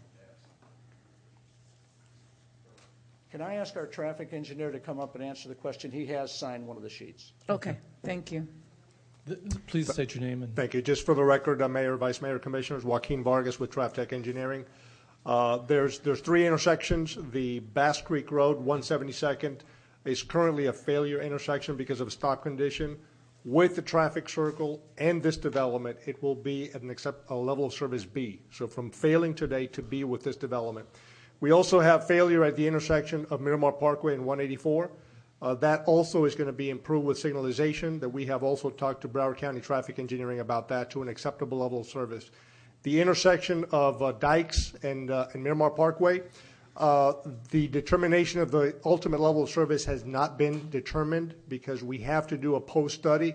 Now that the Pembroke Road overpass has been built, but at least it over mitigates the impacts that we have at that intersection. Well, I need, The additional trips that we're adding to that intersection are less than the additional capacity benefit provided by the improvements that are shown on that graphic. on Miramar Parkway and 184th, um, you said that currently it's a, it's a failure, it's an F, but what is going to be after your improvements? It's going to be D, and the failure at that intersection is caused, there is a significant amount of vehicles going southbound on 184, turning left to go east on Miramar Parkway. And Mhm. that particular um, uh, movement is not going to be impacted by this development. The, the issue is the current timing that, uh, that the county has at that location. We've talked to traffic engineering. They agreed to uh, modify uh, that timing and also coordinating it with the intersection of 172nd. And with those improvements, uh, it's going to be at a level of service D, which is acceptable. I should point out that the improvement that uh, this development is doing on Bass Creek Road, which is connecting it from 184 to 172nd, is projected to relieve Miramar Parkway in that intersection as well. That was not taken into account in our analysis. So how soon will you be able to come back with the analysis for the Dykes Road and Miramar Parkway um, intersection? Um, The problem that we've had is the road has been under construction, and all of the traffic engineers tell us that to do a count on a road like that, you have to wait until the construction's done and traffic returns to normal. So we have already committed that as soon as that construction is done, we'll wait a couple of weeks or whatever the appropriate time is, and then we'll go out there and do the count. Also, remember that we would not do the count in the summer when school's out, because you wouldn't get an accurate reading, and we certainly wouldn't do it like over a Christmas holiday or something like that, because you wouldn't get an accurate reading. But by the time, before we come back here for a second reading, the construction should be done, and we should be able to do the count and check the numbers. Okay, and then my last question to close would be, um, there was a mention about the safe way to schools in terms of what are you going to do on this particular site to make sure that it is safe because of the schools be, um, located around there and to minimize any effects um, on the children going to those schools? So again, here's our site, and then that red line is Bass Creek Road. In addition to building Bass Creek Road, of course, we're going to be building a sidewalk uh, on our side of Bass Creek Road to connect with the sidewalk that's on the south side of that road west of us. So students would be able to walk, say, from Sunset Lakes uh, all the way across uh, a a sidewalk going all the way to the school. In addition, you see where we have the traffic circle. When we met with the school board safety staff, they told us where they want us to put the crosswalks. So when a student is crossing 172nd from our location uh, over to the school, that there's a safe crossing to get to the school. And we've agreed to put the crosswalks exactly where they said. As a result, the school board staff tells us that it will meet the Safe Walk to School program. What happens is, if you live beyond two miles from a site, you're entitled to be bused to school. If there's not a safe walking path and you do live within the two miles, you still would be bused to school. So obviously, they want people that live within two miles to be able to walk, and we're going to be building the sidewalks and crosswalks so they can do so. Thank you. Thank you, Mr. Mele. So my, that concludes my questions for Mr. Mele, but I would like to ask Mayor if I could have, um, through Ms. Henry, Barbara Blake Boy from the Planning Council. Ms. Blake Boy. Hi, Ms. Blake Boy. I just had two questions in regards to the Planning Council um, decisions, one at Broward County. Um, I asked uh, if the Planning Council had approved this project in regards to some of the concerns that were uh, brought up in terms of the traffic congestion as well as um, uh, effects on um, wetlands, that type of thing. And I received a couple of um, attachments that were um, placed onto item 46. And I just wanted to confirm, anyway, for the public, uh, what your understanding was from the Planning Council in regards to this project. Um, was there any issue with the transportation and mo- mobility section of the project related to the Planning Council's meetings? Uh, no, according to the Broward County Land Use Plan and the adopted policy 2.14.9, Um, what that says is when we review a land use plan amendment for the long range impacts, in this case we're talking about the year 2040, um, we take the number of trips, the estimated 385 net um, net trips, we send it to the MPO. We ask them to model that on the long range model. Uh, when we receive those results, we do a review of each link on the regional transportation network as opposed to the intersection. So, what our plan calls for is a segment link as opposed to the intersection. So with that, we identified three links that were significantly impacted, which met the criteria of the policy and the plan. But what we found is that they were not adversely impacted in the long range. Um, they, they will be operating at an acceptable level of service in long range 2040.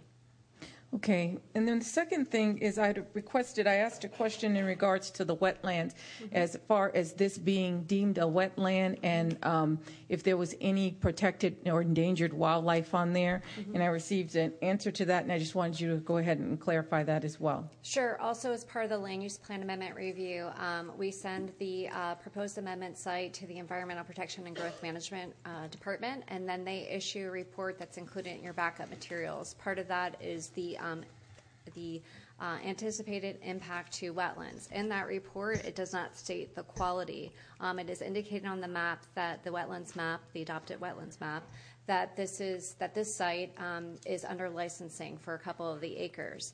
The additional information um, that was submitted regarding wetlands um, was submitted on behalf of the applicant, prepared by their um, by their consultant.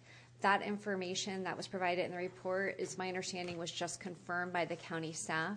Um, last week or the week before, they were out at the site to confirm the um, the Melaleuca and the status of that on the site. Are there any um, protected species of animals on this site? I'm not aware of protected species or endangered species on the site. Simply based on what the applicant has provided, there is not. If this amendment is submitted to, is transmitted by the county commission to the state of Florida review agencies, one of the review agencies is the Florida Fish and Wildlife Conservation Commission, and they would, um, that would be a consideration for, for their review, and we receive any comments back at that time if there was any endangered species um, by the federal or state uh, law. Okay, and then I also have on attachment six a letter from the um, historic resources, um, and they did an analysis to find out if there was any archaeological or historical um, resources on the area um, or areas of archaeological or paleontological um, sensitivity. And they said that there were none. Is that concurrent with what um, our conclusions were? That's consistent with our conclusion. Okay. All right, that's that's it from me, Mayor. Thank Okay, you. Thank you. Thank you. Um, Vice Mayor Bogen, then Commissioner Udine. I want to ask Dennis a couple of questions. Mr. Mele, you, you said that um, that one of the condi- the conditions for approval were by the applicant to, as you showed earlier, to make road improvements. Is that correct? That's correct. And also that the DOT, the F, FDOT, would also make improvements. The, uh, the FDOT improvements are already under construction. That's the I-75. I-75 um, and the interchange improvement as well. So, just to clarify, when you say condition, is there something in writing that evidences that condition? Uh, What happened was, when we were at the city of Miramar, the city's motion to transmit included the conditions that we make all of the road improvements that I showed that we are making, and that is in, as part of their backup. When I was at the planning council meeting, I committed to those same improvements as a condition for the county's uh, consideration of the amendment. So what will happen is if you were to pass the motion with that condition, prior to um, the recertification of the city plan, we would have to enter into a restrictive covenant that could only be amended or terminated with county commission approval that would guarantee that we made those road improvements prior to the first CO. Okay, because I'm looking at our backup, and it says here that the Planning Council recommended approval subject to the applicant's voluntary commitments. And so um, what you're saying is it's not going to be, it's voluntary, but there will be something, as you're saying, the restrictive covenant to man- mandate that it happens. Whenever we make a voluntary commitment as part of a land use amendment, whether it's for traffic or anything else, it's uh, memorialized by a restrictive covenant. Okay, great. Um, second question, let's fast forward. Every, all the road improvements are made, they start building homes, people buy the homes, people are living there, and now there's a, you know now there's a traffic disaster. Let's just say there's a lot of traffic out. When would a post CO study be done? Well, the city of Miramar actually required that we monitor certain um, sections of roads near us to deal with just that issue. I also want to point out that this property is in a portion of the county where you still handle traffic concurrency the old traditional way. So when we uh, file for our plat, there will be another review of traffic in this area. As Ms. Blake Boy told you, the review the Planning Council does is a long range view to 2040. When we come in with the plat application, your planning staff will do a shorter range view to see if there's any other improvements that are needed to meet traffic concurrency.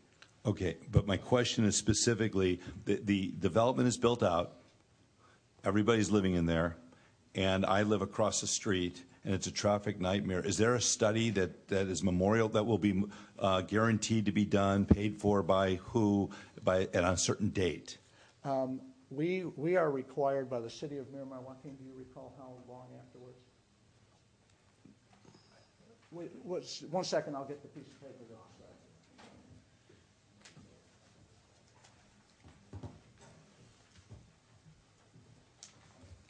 Cindy, when you find that, bring it up. Um, Vice Mayor, she's finding, I'll, I want to give you Thank the you. exact language from the city of Miramar uh, approval. While you're standing there, so the city, obviously, the city of Miramar has approved this, the Broward Planning Council has approved this. Yes. Okay, uh, just to confirm it, and then um, I'll wait.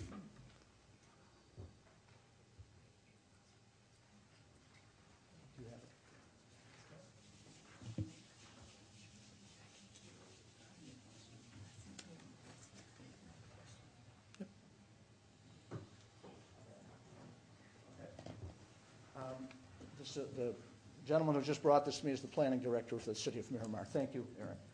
Um, The condition that we have with the city of Miramar requires that um, prior to the issuance of the last CO, but not later than January 1st, 2022, whichever first occurs, um, that we will do this traffic study you're describing that analyzes a number of conditions in these roadways in the area. It- it- Your applicant will be paying for that? That's correct. And it's, it states that, that your applicant will be paying for that, correct? Ev- All of these requirements that the city of Miramar gave us, other than Okay. the things being built by DOT, are at our Okay, cost. so play it forward. The traffic study shows there's a problem, then what? Uh, Then the city can recommend additional improvements that would be our requirement to make. And is it memorialized in there that, that if the city does recommend additional improvements, that the applicant will be required to make that? Yes. Can you please show me, uh, say where it says that? Because I didn't see it. All right, what I'm going to bring you is the City of Miramar agenda item for when this land use amendment was on their agenda. Remember Okay. that none of the road improvements that we've talked about were required by the MPO or Broward County Planning Council review. We said, we're already making these improvements for Miramar, so we'll agree to have them be conditions for the county as well. So what we did is the city of Miramar had a letter from their traffic engineer, which they actually made part of uh, the city ordinance for this land use amendment. Um, It's got temporary ordinance number 1661, and it lists all these things I was just describing. Okay, and it says in paragraph number five, if the study indicates that LOS failures still occur, that means level of service failures for the road, the owner developer will be required to complete any additional improvements required for the intersection and movements to operate at level of service D or better prior to the issuance by the city of the last CO. And at that intersection, what is it now? Is it a D- a C or a D? What is that intersection at now? I think this is the one that is currently F, but supposed to be improved to C with the improvement that DOT is making. But I think the theory is, what if DOT makes the improvements? What if we build our development? What if it doesn't get it back to D or better? Then we have to do something to correct that.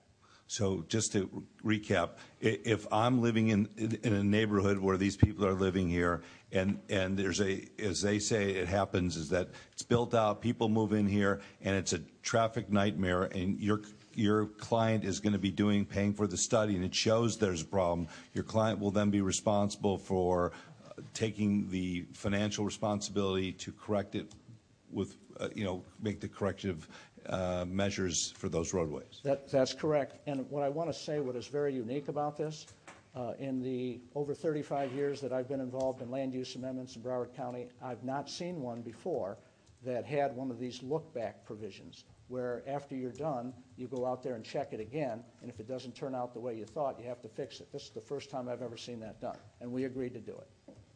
Thank you. Commissioner Udine, then Commissioner LaMarca.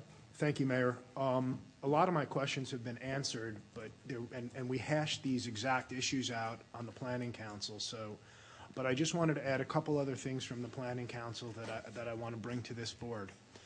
Um, And nor, so, w- when we get our Planning Council back up, it's a, it's a document, obviously, you all know the document, it's from each discipline that they would look at, schools, roads, whatever it is. And the school one is always of particular interest to me because being in Northwest Broward, it's a huge issue when there's any new development with schools in our area.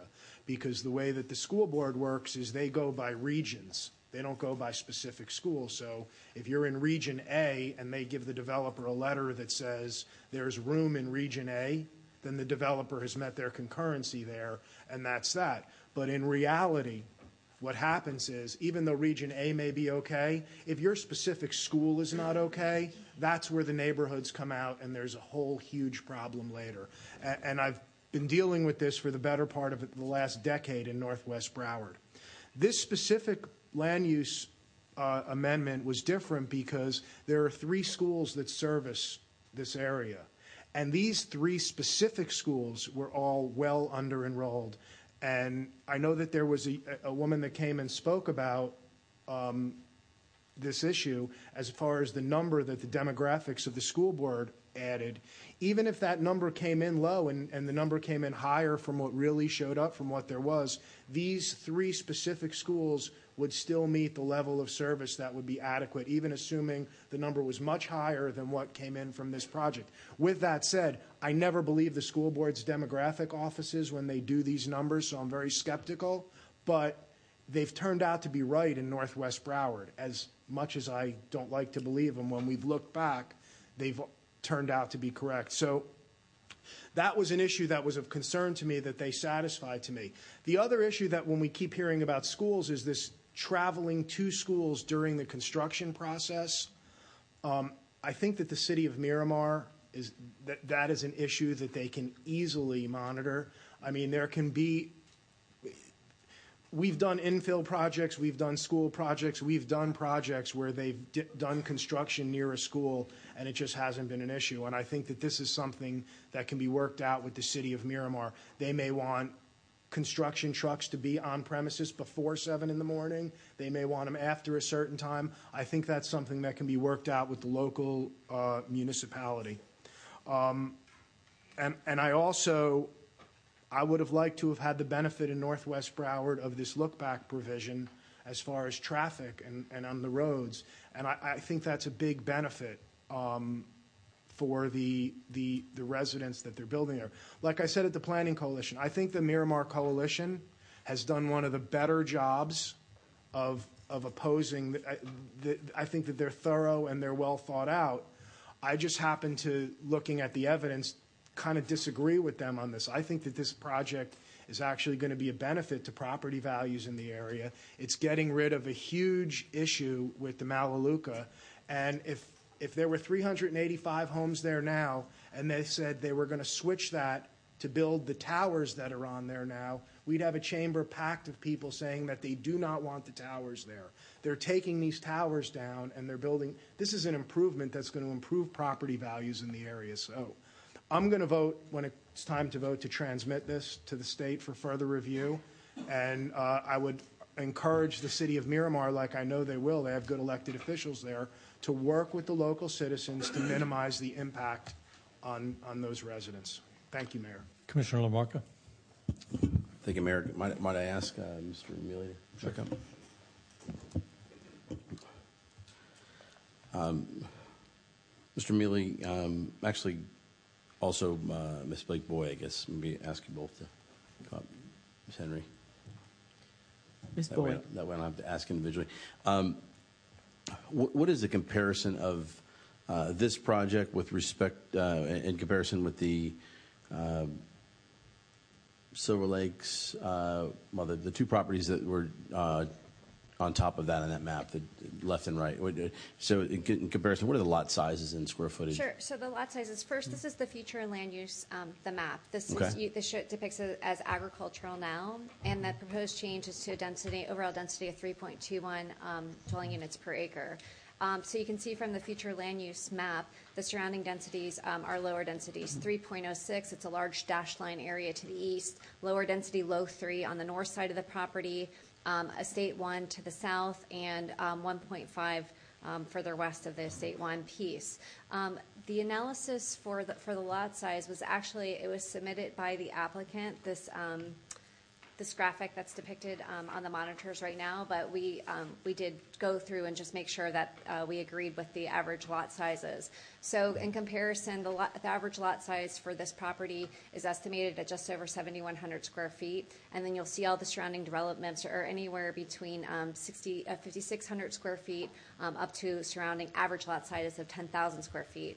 One of the things I found when I looked at different lots within the different developments is they do vary in size also. That's why it's an average lot size. Some of the developments have lots that are um, 5,000 square feet, and then some have them that go up to 14,000 square feet. So That's you an see the average. whole range, but it's consistent with the development in the area. Okay, so the density isn't, isn't extremely different than the existing neighborhoods. Um, The, an- the question was asked and answered with regard to a response to the protected area uh, or the wetland, Um, so I won't go into that, but the, uh, you know, I guess the, the question I ask myself when I look at this, and I've, I live east, I've always lived east, whether it was Fort Lauderdale or, or north of there, where I am now, and, and there is no, I mean, there is no more building, it's already dense, it's already built out. Um, the only change is if somebody knocks a property down and, and rebuilds. So if we, if we look at what is, what is being discussed here, um, points being made by the community, which are, which again, as, as Commissioner Udine said, uh, were well organized, well thought out, but, but I, I look at it from a different perspective and trying to be uh, objective. You know, the question would be, what were the surrounding areas before these other homes were built? I mean, this, this process is, is, is going to be such that somebody's going to be last. Does it make them less of a resident, less of a concerned citizen, less, less of an activist when something comes up when, when they move into that neighborhood? But there's going to ultimately be somebody who's last until we can't build anymore. Um, so, Mike, you know, as, as I look at it, we talked about uh, the elevations, we talked about homes built on areas that were um, the word wetland was used, but we'll just we'll just say uh, unbuilt areas. And so maybe I can ask uh, Ms. Blake Boy the areas surrounding all of these areas: Silver Shores, Silver Isles, um, Nautica, prior to really prior to the uh, completion of that interstate that wasn't there before, but but uh, west of Interstate 75. What was what was all that property prior? Um, a majority of the property um, was agricultural land uses. Um, it, that's what the review show. Almost, I would say, 98% of it was a subject of a land use plan amendment sometimes during the 90s or early 2000s. The latest one was the um, Sunset Falls piece um, to the south and uh, and west. Uh, that kind of uh, square, the almost square around the lake. Um, that was in 2005. But they've all been subject to a Broward County land use plan amendment, subject to the same review um, that we're going through today. Okay. Um, I, I, I guess my point would be that if you bought a condominium downtown, condominium downtown Fort Lauderdale, or um, in a more of an urban area, and you had a view 360 degrees around you, and you bought the penthouse, and you thought you're never going to lose your view, somebody puts a 45-story building up next to your 35-story building, and guess what? Um, I, I, I don't, I don't know how else to say this other than if we're not harming the environment, we're not uh, we're looking into the traffic issues where we're going to be considerate, uh, especially even looking back, as you said. Um, I don't know how you tell somebody who uh, is coming in a sequential order from development in an area that they can't build something. So I'm going to be supportive of it as well. And, quite honestly, um, it's, these type of things that I understand why they're here, but where they really need to be uh, hashed out, if you will. Uh, I don't want to say litigated because I have an attorney a couple seats down from me that might say that's not the right term, but where they really should be, they should find a resolution is right there in the city where they're, where they're going to take place. And, I mean, I understand that we're the, the county and that this, this process comes to us. Um, But a lot of times folks come here to have uh, something changed from where they uh, couldn't have it, uh, couldn't, couldn't make it happen in their municipality. So I'm going to be supportive as well. Commissioner Sharief? Sorry, I just have one more question, and that was, um, I'm going to have one for Dennis Mele, and then if it's possible, Mayor, if I have the um, Boy, how Eric things Sil- change. Eric Sil. How things change. Go ahead. Yeah. Hey, I have to, I have to do this. I have to do this. Um, so, um, Mr. Mele, how many phases of this project were there? How many phases? Yes. Where are we right now? Oh, you mean in terms of the approval process? Yeah, no, um, in terms of how many developments have you built over there? Oh, um, I think, I believe, um, in the, in my backup, I saw somewhere that this is number five. This is phase five of this project? That there was four others? Ms. Blake Boy? Sorry. Um, I, this project is standalone, the proposal that's in here today. Right. Um, so I wasn't, I'm sure, not sure if there's some historical information that you're looking Right, so for. what I was asking, I was trying to get clarification on something that I saw in the backup, where they were talking about how each of the developments around this particular project were built, and that um, each section um, around the school was considered, I guess, a phase. So what, I'm just trying to see, Um, So you see our property in the middle with the blue square. You see just to our right is the high school, and just to the right of that is the middle school. Mhm. So uh, all of the developments on this, that are labeled on this slide, went through the same process we're going through now, as Ms. Blake Boy just told you. Mhm. I think that uh, you might be looking at within the Riviera Isles, Country Lakes West, Huntington area, uh, there were a number of different sections of that built. And I think there was a question at some point of when were the schools built with respect to when were those sections of that development built? Right. And I think most of the development sections were built prior to the schools, the schools actually being built. okay. So developments first, then the schools came. Basically, yes. Okay. All right, thank you. Mr. Mele, one, one quick question from my, from me. Yes, sir. Um, My understanding is this, uh, the owner of this is still Univision, correct? Univision owns the property. It is under contract for sale to Lennar. And, it- and the sale doesn't go through unless the land use goes through? That's correct. Okay. So it's being bought on spec? Well, it's being bought the way, Essentially- the way most of these are. I mean, when I Right. look at that map that's up there now, uh, and I handled every one of those developments on that map other than. Silver Lakes, uh, when Sunset Lakes was done, it was owned by a company called Miramar Rock. It was under con- uh, contract to the Atlantic Gulf Communities. They didn't close until the approvals were granted. Same Uh, thing's true in basically all of these others. Okay, I mean, and I say that because I do have, I do respect property rights. If somebody has bought something and, and it has been, however it has been when they bought it, you know, they, that's uh, what they can expect for, to, for it to be. They cannot expect that it is always going to be that or that it can be changed. Um, And I, I, I'm going to end up on the, thank you, that's, that's all I need. Thank you. Uh, I, I think I'm going to be in the minority on this. But because there's so little undeveloped land in, in this county, and there is very few chances to preserve that, this is, this is someone who is going to be, is only going to buy this if all of this takes place. Right now, otherwise, it would stay agricultural. And the, and the present owner has made plenty of money uh, with the cell towers. Um, so they, know exactly what they have, and, that's not going to change. And there are, possibilities if, we, kind of stand our ground here and there, we are actually able to preserve some of the undeveloped land in this county. So, no, clapping, sorry. Um, and I think when, those chances are available, uh, my own feeling is what, we have committed ourselves to with Climate Action Task Force and with, with our climate action um, plan is exactly, this is one of those instances where this can take place. And so I'm, I am actually going to be voting in the minority on this, I believe. But um, I'm going to close the public hearing at this point, and uh, to have, I'll entertain a motion at this point. Okay. Question of the attorney first. Okay. County Attorney, I just want to clarify something. With Univision owning this property, does that give us any, any rights to deny the applicant to move forward? I mean, is that something that's within our purview to do, is to deny this altogether? Th- This is a legislative decision, so the board has broad discretion, but as uh, Commissioner Holness asked, there would be concerns if, if action uh, ultimately could be deemed to be a regulatory taking, or, or certainly if there were an express taking. Uh, So we would have uh, concerns about that, but it is something that uh, the board does have broad discretion on. Okay.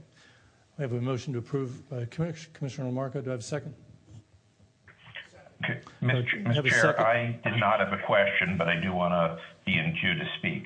Okay, we have a second from Commissioner Udine. Uh, Discussion, Commissioner Geller? Thank you, Mr. Mayor. I was listening and I share the comments that several other commissioners have made about the uh, good job that the uh, citizens group in Miramar uh, did on presenting this. However, having said that, you know, I'm on record in the past as having said that I don't think if the county commission brought ought to be in the business of reviewing the land use decisions. Broward is the only county in the state that has that provision. Uh, I have historically been in favor of giving that local government, which is closest to the people, which in this case is the city, the authority to make land use decisions. In this case, the city has approved it. The Planning Council has approved it. Staff has recommended it, not raised any objections. Uh, and uh, while listening carefully, each of the arguments that have been made about traffic and and uh, the endangered species seem to have been thoroughly rebutted. In fact, while I understand that there will be traffic, it sounds like the improvements that are being made here will actually be improving the traffic. That they will have less impact. uh, Excuse me, they will be reducing more impact than they will in fact be causing, thus resulting in net improvement. And although we've heard about the, you know, the deer and the antelope playing on the property, uh, has been no evidence of that. And, and most importantly, Mr. Mayor, in, in well, maybe not most importantly, but in your comments on preserving it, we're preserving Melaleuca, which we're supposed to be getting rid of.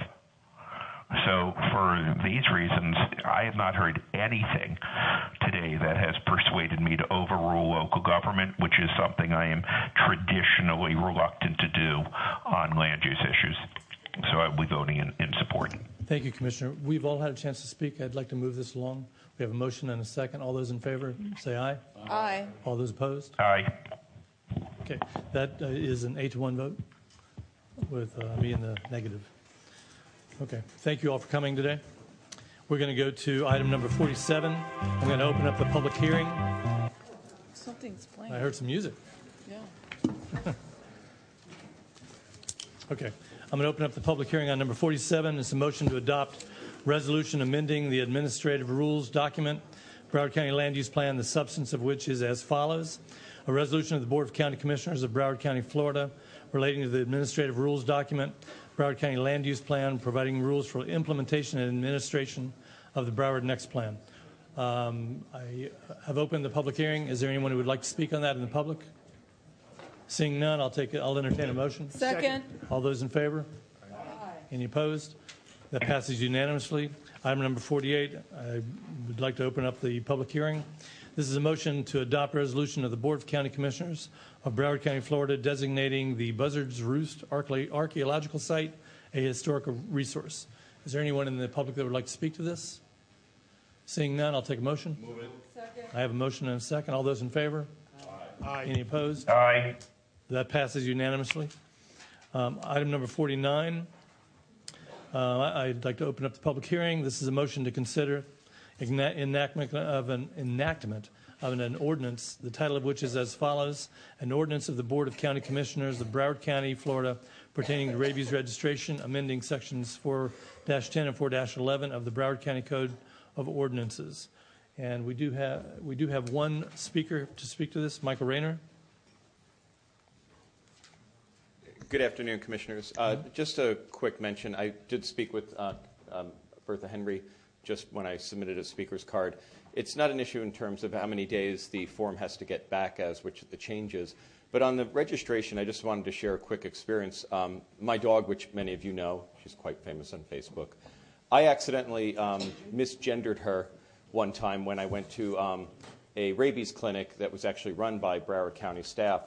And um, at the time, I was fostering a friend's dog as well, and was homeless, and it was trying to juggle all two dogs and everything at once. And um, I mistakenly filled out the form incorrectly. But when I tried to get that corrected after, uh, so that she was actually reflected as uh, as she instead of a, as a male dog. Um, staff would not at animal care would not make the change, and they said you have to wait until the next you know time you renew um, the registration of the rabies shot, which I thought was a little ridiculous. It, there was no provision, I guess, within the ordinance or the procedure to make that change. So you're not running the clock, but I'm finished, and I Oh, just I- wanted sorry. to make sure that that you know somehow was reflected and addressed. You could ring the bell if you want now. Thank you. Roger. There you go. Feel better? Okay. Yes, Commissioner Udine? Uh, I'm, I'm supportive of this, obviously, but one thing I'd like to add is, uh, after the hurricane, my staff and I met with all the hospitals in our district. Another group we met with was uh, some of the veterinarians in each of our city to see what we could do better as far as the hurricane. And, this issue kind of came up because one of the things that we require in our pet-friendly shelter is proof of rabies vaccinations when they came in. So some of these veterinarians said they would like to even volunteer with the county to set up in front of these shelters. If somebody's there with a with a dog and they don't have the certificate of rabies vaccination, but they want to board their dog during the hurricane, this veterinarian he said there was a group of them that would actually give them the rabies shot. They're cool right there, and then they could go right in. So I'm going to support this, but I thought this was a good time to bring Yeah, that up that's a- and something to look into. And I, I can get you the names of some of the people I spoke to, because there's not that many pet-friendly shelters to begin with. I think that the logistics of this would be okay. Okay. Um, Commissioner Rich? Thank you, Mr. Mayor. Uh, I just wanted to make sure that uh, my name had been added as a co-sponsor on this. Yes. Yeah, okay. Yes. And I do support this, um, and I think that, uh, to follow up on what Commissioner Udine said, I think uh, part of our review of hurricane issues needs to be to look at uh, having more preparation for more pet-friendly shelters, because it was clear that, you know, the minute they open up and people are just not going to leave their pets, so uh, they'd rather stay home and, and, you know, take their chances in their houses than, uh, you know, than leave their pets uh, alone. So uh, I just think that's something we need to, you know, make sure, and maybe that's just a part of what uh, Commissioner Udine Commissioner LaMarca, this was your, actually your item. Would you like to speak to this at all? Mayor, thank you. No, I'm, I'm uh, actually encouraged and very happy that uh, yourself and uh, Commissioner uh, Rich, really, and anyone else that was, was interested in co-sponsoring this are, are um supportive of this. This, this is something that has been, it's taken a long time. One of the, one of the issues that I had when, when doing this, and I spoke to quite a few of the local veterinarians and, and people in the animal uh, world that, uh, that operated businesses here, is that I was very careful that I didn't want to tell anybody how to run their business. I also didn't want to tell someone that they have to perform a function that they may not see as being their function that really might be a uh, regulatory function of the county.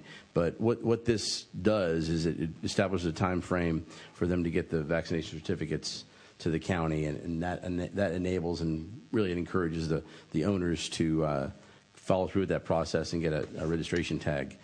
Why it was important that we do it is the registration tag uh, fees that have been uh, remitted to the county uh, when encouraging people to register their animals, not only as Commissioner Udine brought up, hurricanes and uh, events where you may, may be disconnected from your pets, but uh, because it's the right thing to do, this has enabled us to bring in quite a bit uh, more uh, in the area of spay and neuter. And really, why that's important is it's uh, it, it allows us to do the low and no cost spay and neuter at Broward County. And overall, if we're going to get to no kill, it's that we reduce the volume of uh, we d- reduce the number of, of uh, basically unwanted animals or animals that uh, are not within uh, owners' hands, and, and ultimately we get a hold of that population. So we're getting closer and closer, and I think this is one way to continue to encourage that. So I'm just uh, happy everyone's supportive. Okay. Would you like to make a motion? Sure. Do I have a second? All those in favor? Aye. Any opposed? Congrat- Congratulations, that passes unanimously. Okay, we'll go to item number 50. I'd like to open up the public hearing. This is a motion to consider enact- enactment of an ordinance, the tel- title of which is as follows, an ordinance of the Board of County Commissioners of Broward County pertaining to surface water management systems. Uh, Is there anybody in this- in the audience that would like to speak to this? Seeing none, I'll close the public hearing. All those in favor? Aye. Any, any opposed? That- I need a motion. Do I'll make that second. I have a second? Okay, I have a motion and a second. Uh, All those in favor? Aye. Any opposed? That passes unanimously. And last one on the public hearing, we do, it oh, we actually have, you know, um, we have a lot of people to speak to this too as well. Yeah. Um,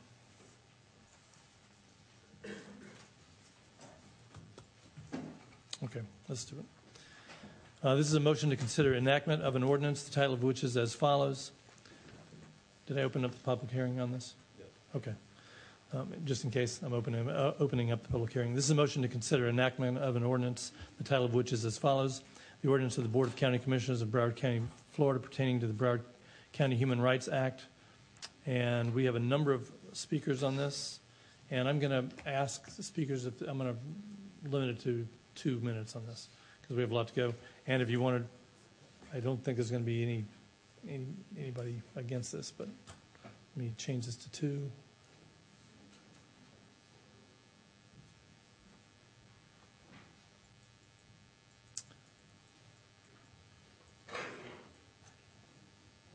Okay, first we have Kenya Robertson,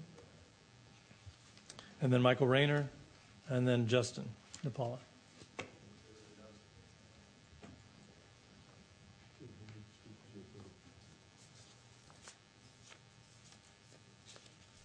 Six.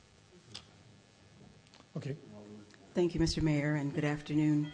Uh, also, honorable members of the commission. I'm just going to briefly share with you um, quickly. I got to meet Vice President Mondale last month in Minneapolis. Then Senator, um, he is the one who ushered the Federal Fair Housing Act uh, into law almost 50 years ago, this coming April. Um, and they sat him at the table next to me at a reception, and he asked me, Did we do a good thing? And have we done good work with the fair housing laws? And I said, Oh, absolutely. But as the housing market changes and as we become aware of, of new obstacles to housing and other limitations to equal access to housing, there's still more work to do. And this ordinance recognizes that and does just that. And I am in support of it. And I'd like to thank Commissioners Rich and Holness for sponsoring it and for the support uh, of it. I ask of the rest of you. And thank you for its consideration. Thank you, Kenya. Next speaker is Michael Rayner. Then Justin Napola and Winora Wilson. Michael, floor is yours. Good afternoon. Uh, I serve as the Vice Chair of the county's Human Rights Board. Speaking as an individual, I just want to thank um, the commissioners for taking up this item today and supporting it. Um, and really, if there's any questions that you might have um, from us, as you know, Justin also, who's on the board, as we looked at this in terms of what the Human Rights Board looked at, we're happy to answer any questions.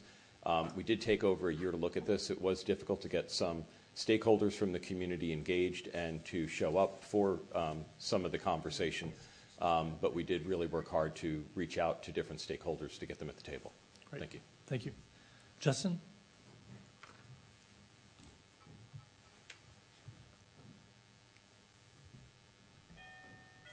Love that bell. I did too.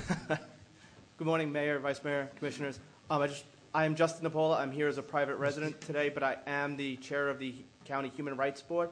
I just want to thank you for considering expanding the protected classes in the county.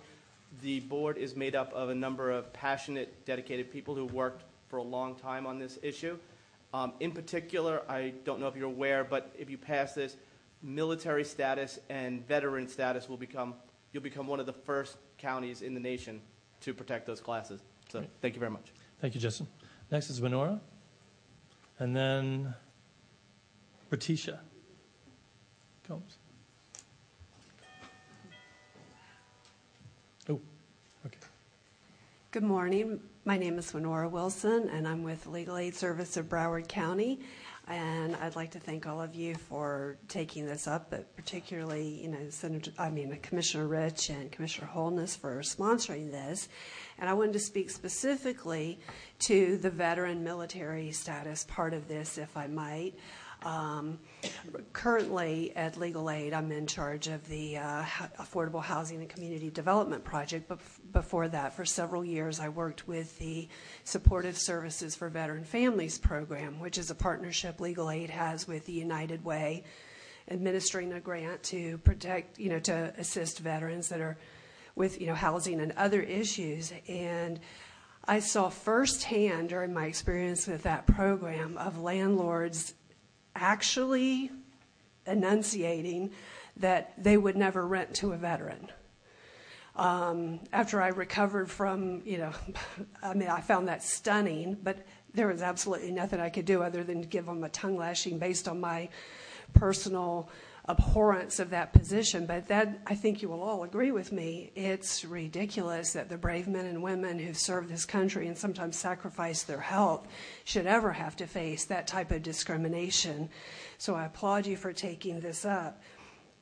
Um, so this would be very important for our veteran families and also the source of funds discrimination um, the prohibition against discrimination on source of funds. We saw that repeatedly working with our veterans. We would have landlords that refused to take the VASH vouchers, which were essentially housing vouchers for military or for veteran families. We also had landlords that would tell us um, our corporate policy is not to take funds from third parties or government benefits. So if I had a nickel for every time I heard that from a landlord, I'd be a pretty wealthy woman. But it was, I mean, we would be begging the landlord to let it, to take the money from the United Way um, to keep a veteran family housed, and they refused. One memorable case was a landlord that refused. I'm going to have to cut you off. Okay. Sorry. On Memorial Okay, Day. Ms. Chair, I have, I have a All right. question of Thank you. Mr. Mayor, Yes. May I ask Lenora a question now? Lenora? Yes, that'd be fine. Yes, I'm here. Thank you. Thank you, ma'am. Uh, my, my sole question here is on the lawful source of income criteria. Um, and I readily admit I don't know how this works. Um, would this in any way force a landlord to accept a certain fixed amount of money which could be different than that which they're charging? What I mean by that is, for example, let's say a landlord wants to charge $1,500 a month, and there is a government program which will pay $1,200 a month only. Um, is there any way that this could be construed as requiring the landlord to say, well, since whatever blank government agency is paying 1200 and there's a prohibition that you cannot charge any more than that, you mu- therefore must rent to this person and must accept a lower amount? Well, I think that question would probably be better addressed to the county attorney. Um, however, it would be, in my opinion, no. And generally, the government benefits um, are significantly higher than what they could ordinarily get for their unit. Um, a lot of times, the Section 8 voucher is just, um, you know, they set a price essentially countywide regardless of the desirability of the property. So, in my opinion, a lot of landlords do much better might know the accepting answer to that, 8. I But, don't. Okay, thank you. But I will ask the county attorney at the end. Thank you. okay, thank you. Uh, Berticia and then Jeff.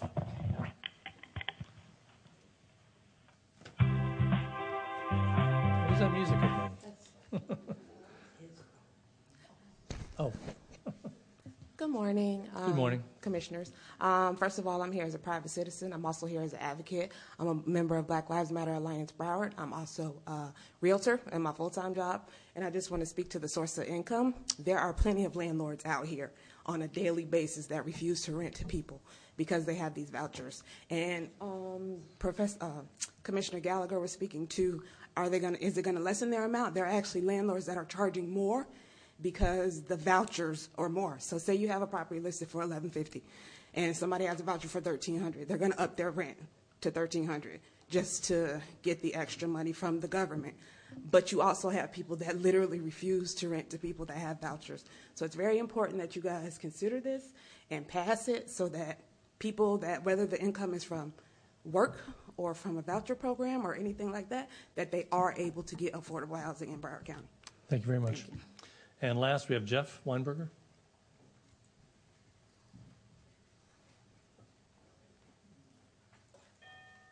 Thank you. Um, this day has been a very long time coming for me, almost two years. And if I go a little bit over, I would uh, just humbly ask you to defer. I'll read through this as quickly. today.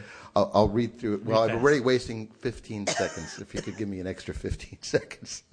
Uh, good morning, uh, all. Mayor Furr, commissioners, county administrator Henry, county attorneys, and others who've supported moving this amendment forward over the past months. I want to give particular thanks to members of the Human Rights Board who helped move this forward, to City Attorney Tricia Brissett for her open communication with me as she was drafting the measure, uh, and most of all to Commissioner Nan Rich, who, along with her staff, has championed protecting the rights of the least among us since long before she became a Broward County Commissioner. Uh, so while I originally brought the proposal to add a protection based on housing status or source of income to the Human Rights Board nearly two years ago, without Commissioner Rich's backing, I question whether we'd be here today on the verge of adding this vital protection against discrimination based on source of income, though not yet for housing status or homelessness, and I hope we can get to that soon. Um, SOI protection, that source of income per se, while protecting those seeking housing who are reliant on governmental and other forms of financial assistance, also has been shown in its application, as the American Bar Association noted in its analysis, uh, to preclude obscuring other bases for housing discrimination like race, sexual orientation, and disability, to name a few. As the authors of the ABA's analysis on SOI wrote, Often the denial of housing will serve as a pretext for a prohibited form of discrimination. For example, a property owner who does not want to rent to elderly persons will simply deny a housing application claiming that retirement benefits are not a sufficient source of income. So I'm very appreciative today to see that this is moving forward, but I would be irresponsible if I didn't also point out that this is but one small, if important, protection for low income people and those seeking to escape homelessness, which arrives in the context of a systemic political economic reality whose trajectory guarantees only more misery for those in our society who comprise the vast majority who struggle to survive from paycheck to paycheck, week in, week out, or who have already fallen through the copious holes in our shredded social safety net to wind up living in a car or a shelter or worse, surviving on our streets. We can't Thank you, forget. Thank you, Jeff. Okay. That, that was a sentence worthy of Faulkner right there, but I was like, you know. There's I was trying more if find- you I was trying want it. find the end of that. There's more if you want But- it. but no, we're gonna have to. We're gonna have I to just into there. one last No, two I'm sentences. sorry. I'm sorry. We're gonna. We are really running behind. I'm sorry. Okay, I just want to urge the Human Rights Jeff? Board and the commissioners to amend the We're- act we're for homeless people. We got it. Thank you got it. again. Thank you. Okay, and that is our final speaker. We are. I am now going to close the public hearing. I'm going to allow for Commissioner Rich, since it is your item first, and then Commissioner LaMarca. Mr. Chairman, And, oh, may I also Holmes first. re-ask my question of the county attorney at the appropriate time? Uh, uh, let me. I'm going to go to Commissioner Rich first. And, and I think we need to extend our meeting. Okay. Do I have a, So I have a motion to motion to extend the meeting? By a second? By 15? I think we, we probably going to need more. Half an hour. Half an hour, by half hour. Okay. Moved or Commissioner seconded. All right, thank you. Do All those in favor? Aye. Aye. Any, bu- any opposed? Aye. Okay. Thank you. All right. Commissioner Rich. Okay, thank you. Um, uh, First of all, I, I want to personally thank the county attorney's office uh, and your staff, uh, uh, Drew, for the help. You know, this took this took um, this took research. Um, uh, when S- Senator Geller was asking about the source of income, there are there are municipalities, cities, counties that, that do parts of this, and we researched the the staff researched and came back uh, with a number of uh, different areas. And as was mentioned, the veterans one is something that hadn't been done in other areas. So I'm really proud of the fact that uh, we are going to be adding that to uh, to our area of uh, prohibit, prohibition of discrimination. So, um, uh, as far as the lawful income is concerned, the whole list is here. And yes, there is discrimination.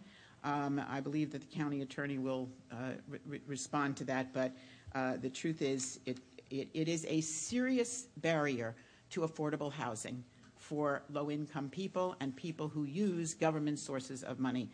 So we've taken a position here on, you know, strength for moving ahead with affordable housing, uh, particularly uh, some of our neediest, from homeless to 30 to 50 percent of AMI, of annual median income. So this will go a long way to removing some of those barriers. So I just want to say um, it's one of the pleasures of being on this commission because um, this wouldn't have happened like this in the legislature. Yeah. so, in such a short period of time, if ever. Would you like to But- make, but, Commissioner know, Rich, would you like to make if make a I'm motion? going to get more votes. I- Would you like to make a motion? Yes, I will make a Do I motion have a second? to approve the Mo- ordinance. seconded by Uh, But I Commissioner just want to Holness. say thank you to everybody, and it's a pleasure to be serving with people who care about other people and are, are, are looking at ways that we can help and remove barriers to, uh, to, to uh, people in our community that aren't as fortunate maybe as some others. Thank you. And I might, I might actually go to Commissioner Holness because he was a co-sponsor. And I'll So go to Commissioner this had Moore. been on my radar for some time. Thank you, Commissioner Nan Rich, for, for pushing it forward. Uh, And thanks to all of the folks who supported it, uh, the Human Rights Board and so many others uh, from Hope and, and from elsewhere uh, for the great work that you do. In terms of this being an issue, it is an issue. Uh, we need to ensure that all the people that we represent have full access to housing. And, and, and this move us forward on, on, on that issue. Uh, when we give people equal opportunity and equal access, we create a stronger, better, more vibrant society. In terms of the question that Senator Geller has, now I'm sure attorney will give his legal opinion. I've been a real estate broker for many, many years, in fact, 30 something years now. Uh, and HUD offers market rate rents. So it's supposed to be market rate. Oftentimes it's a little bit higher, and few instances might be a little less than the market. No landlord is forced to accept a lesser amount. It's not allowed for you to do that. Nor should you charge a higher amount than you would normally charge if, uh, than the market rate because someone has a voucher. Uh, so we've moved forward here. And again, thanks uh, to Commissioner Rich for being out in front of it. Commissioner LaMarca. Thank you, Vice Mayor. Um, so first, I want to thank the the hard work of the Human Rights uh, Board. Uh, yeah, th- this I'm still trying to comprehend from the young lady who came up from legal aid um, that folks could be discriminated upon. You know, today's the uh, 71st anniversary of Flight 19, which went down out of Fort Lauderdale, uh, Naval Air Station, Fort Lauderdale, uh, when 27 naval aviators and marine aviators were, were lost and started the tale of the uh, Bermuda Triangle. But um, five years before that, we're, we're celebrating the uh, the anniversary of Pearl Harbor, and uh, there there's just you know every every generation has a has a reason to appreciate those who that less than one percent of our country that puts themselves themselves in harm's way, and to tell somebody that they can't rent rent a place. Um, I'd like to see us have a, a special discount for folks like that. Um, but that being said, that's one that's one uh, group of people who should not be uh, discriminated against.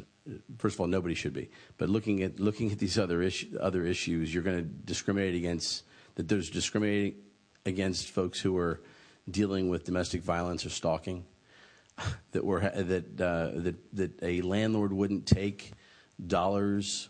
Now this this is the one that really, from a from a fiscal standpoint, I really don't understand because there are places all around this country, and I've got friends that have uh, have been in the real estate uh, business and they're landlords, and they they only rent to uh, tenants who are who are paying through with with the government uh, voucher because it's guaranteed. Um, just like our money, it uh, it is guaranteed.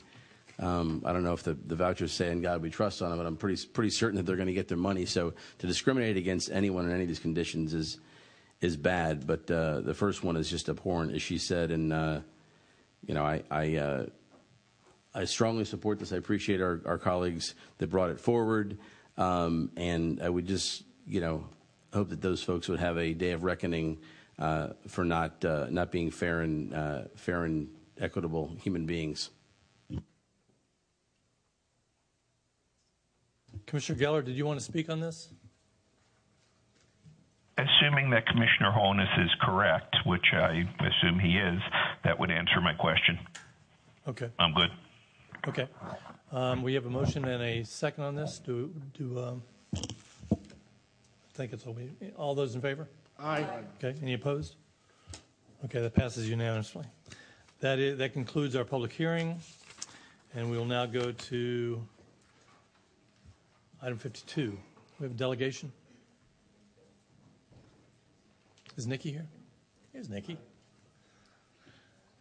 Nikki Fried with the from with the Broward Days chair is the Broward Days chair. Uh, Good afternoon, uh, Mr. Mayor, uh, other commissioners. Uh, First of all, thank you for the opportunity to speak here today. I think I've had an opportunity to speak with almost each of you concerning the upcoming Broward Days and how excited we are for what we have in store. Uh, When I took over as chair and Kenneth Merrick's as my vice chair, we had a new vision of what Broward Days was going to mean to our community. And we felt that it was an opportunity to not only merge the delegation, which is what happened last year, but work more with our community, both as the commissioners, the city council members, um, our community stakeholders, and kind of put together a year long program, not just a 24 hour day trip to Tallahassee. That we're going to create an opportunity, not just for our impact teams, to basically bring all of the stakeholders to specific areas and issues in our community and make sure that they're interacting with one another. So when our delegation goes up to Tallahassee, they are fully abreast of all the issues that are dealing with the county. So when we're dealing with education, it's not just K through 12. It's all of the services that the county can provides to our citizens. And so we are excited uh, to once again go forth with our trip to Tallahassee, which is February 7th and 8th, but more important, importantly, the partnership between the entire community, between the county, between the city officials, between our business community members, and between our citizens. And so we are, again, thank you for. I saw that already you have done on your consent agenda, so I won't take too much of your time, um, but I am certainly here, um, willing and able to help get through any of your uh, agenda items for Tallahassee and assist with making sure that the story and the issues of Broward County are felt in Tallahassee. That it is time for Tallahassee to realize that we are the hub of our state. We have economic development like that's seen nowhere else in our state, our development in other areas, um, Um, our ports, our beaches. We provide such a different, unique perspective than any other county in the entire state, and it's time for Tallahassee to start recognizing that. And as chair of Broward Days, I'm hoping to take that mission and make sure that it's a year-long program, not just 24 hours in Tallahassee, but that we are continuously educating our elected officials in Tallahassee of how important Broward County is to the sustainability and economic development of our entire state. So thank you again for your support, um, and look forward to working with each of you as the year comes through. Thank you, Nikki. Um, Commissioner LaMarca, did you want to speak? Thank you, Mayor. I, I want to first thank Nikki for uh, for investing her time uh, along with, with with Candace and the organization. I've been involved, I guess, since I've been on this dais and was involved uh, in, in traveling to Tallahassee since 2005 as a city commissioner.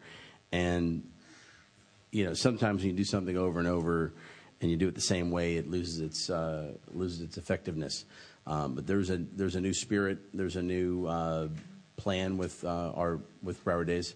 Um, and as your representative on on Broward Days, I'll tell you that there are issue teams, not too many, because you don't want to go into someone's office. Uh, uh, Senator Rich and Representative uh, Ryan and anyone else that served in Tallahassee with a 20 things on a list and say, "Can you get these done for me?"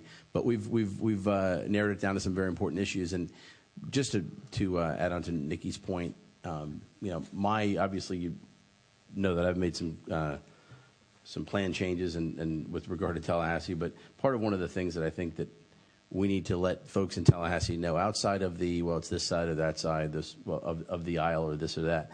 It, it's really the value in Broward County. The value in Broward County, the governor of this state, uh, who has served for seven years as a Republican, uh, is in Broward County. I think his second favorite commissioner in Broward County is definitely I think I'm his second favorite commissioner. You're first, but he's always with always, always when Barbara was was mayor in different times, always in Broward County. And there's not there's it's not a political reason. It's not a you know hey he just likes the weather in Broward County. It's because this is where things are going on. This is where the alliance is is is working hard with the chambers and the Broward Workshop and the industries that we have here are continuing. And you know, let's let's not mention our unemployment number, but it is better than the state, and it has been since we we started this crawl out of the uh, Great Recession. So.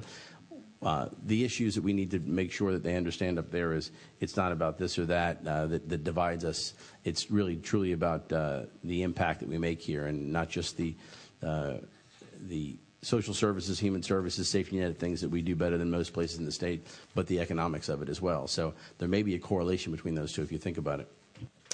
Okay, thank you, Nikki. You're, I think you're going to do great up there. So, thank you. Yeah, we're looking forward to working with you in the, thank you so much. In the, in the next year. Thank you very much. Okay, we're going to go on to item number 58. This is a motion to reject all proposals for uh, requests for proposals R2114349P1 and a motion to approve extension of agreement uh, number R1048101R1. um, I think this needs to be framed a little bit. Um, so, is there? Could we have Ms. Billingsley, or what, how would you how would you like to proceed? Yes, if if I could, um, um, Mr. Let me see, I wanted. Um, thank you, Mr. Kelleher, to come okay. forward. Okay, Mr. Mayor, while they're walking up, I'm in Tallahassee. I need to leave now. I, I have a meeting shortly with county staff and a senator on a issue uh, on behalf of Broward County. Uh, so I will need to be uh, ending the leaving the meeting now. Okay, thank you. Thank you. Mr. Keller. Yeah. Uh, Kevin Kelleher. Uh, this item deals with uh, prepaid legal services. This is one of those voluntary benefits that we have for our employees. It's one of a number of them. We have legal insurance, life insurance, long-term disability, vision. This is one that's entirely paid by the employees, uh, but we procure this. So we had an RFP that was done, and part of the RFP, in the background of the RFP and in multiple places, it talked about at a minimum, we wanted it to duplicate the current prepaid legal plan benefits. And because generally when we're dealing with voluntary benefits to avoid from having a disruption for the employees, we want to at least have what they currently enjoy today. And of course, any of the proposers can come forth with enhancements. Unfortunately, with this one, while we had that um, statement in the background, um, it was not part of the evaluation criteria. So when the evaluation committee went forward with it, it did not evaluate whether it was a comparison, whether the, the plan at least met the minimum of what our current plan was. So unfortunately, um, when we saw that, when we went through the, the process, uh, we thought it was in best for the interest of the employee and all parties involved is to reject the bids and to uh, go out with an R, another RFP that will s- specify out and have the appropriate evaluation criteria. Okay. Um, County Attorney, did you want to speak to this? No, I, I think that given what occurred here, this is an appropriate uh, resolution of it and certainly very legally supportable. Okay. We have a number of public speakers on this. Um, I have John Forbes, Mark Stempler, and then Bernie Friedman.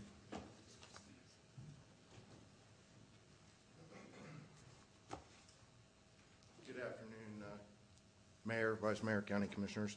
I just want to uh, say thank you for letting us uh, have the opportunity to speak on uh, behalf of U.S. Legal Services. Um, when we um, when we uh, looked at this RFP, we realized that there were certain standards that needed to be met in continuing our service to the employees.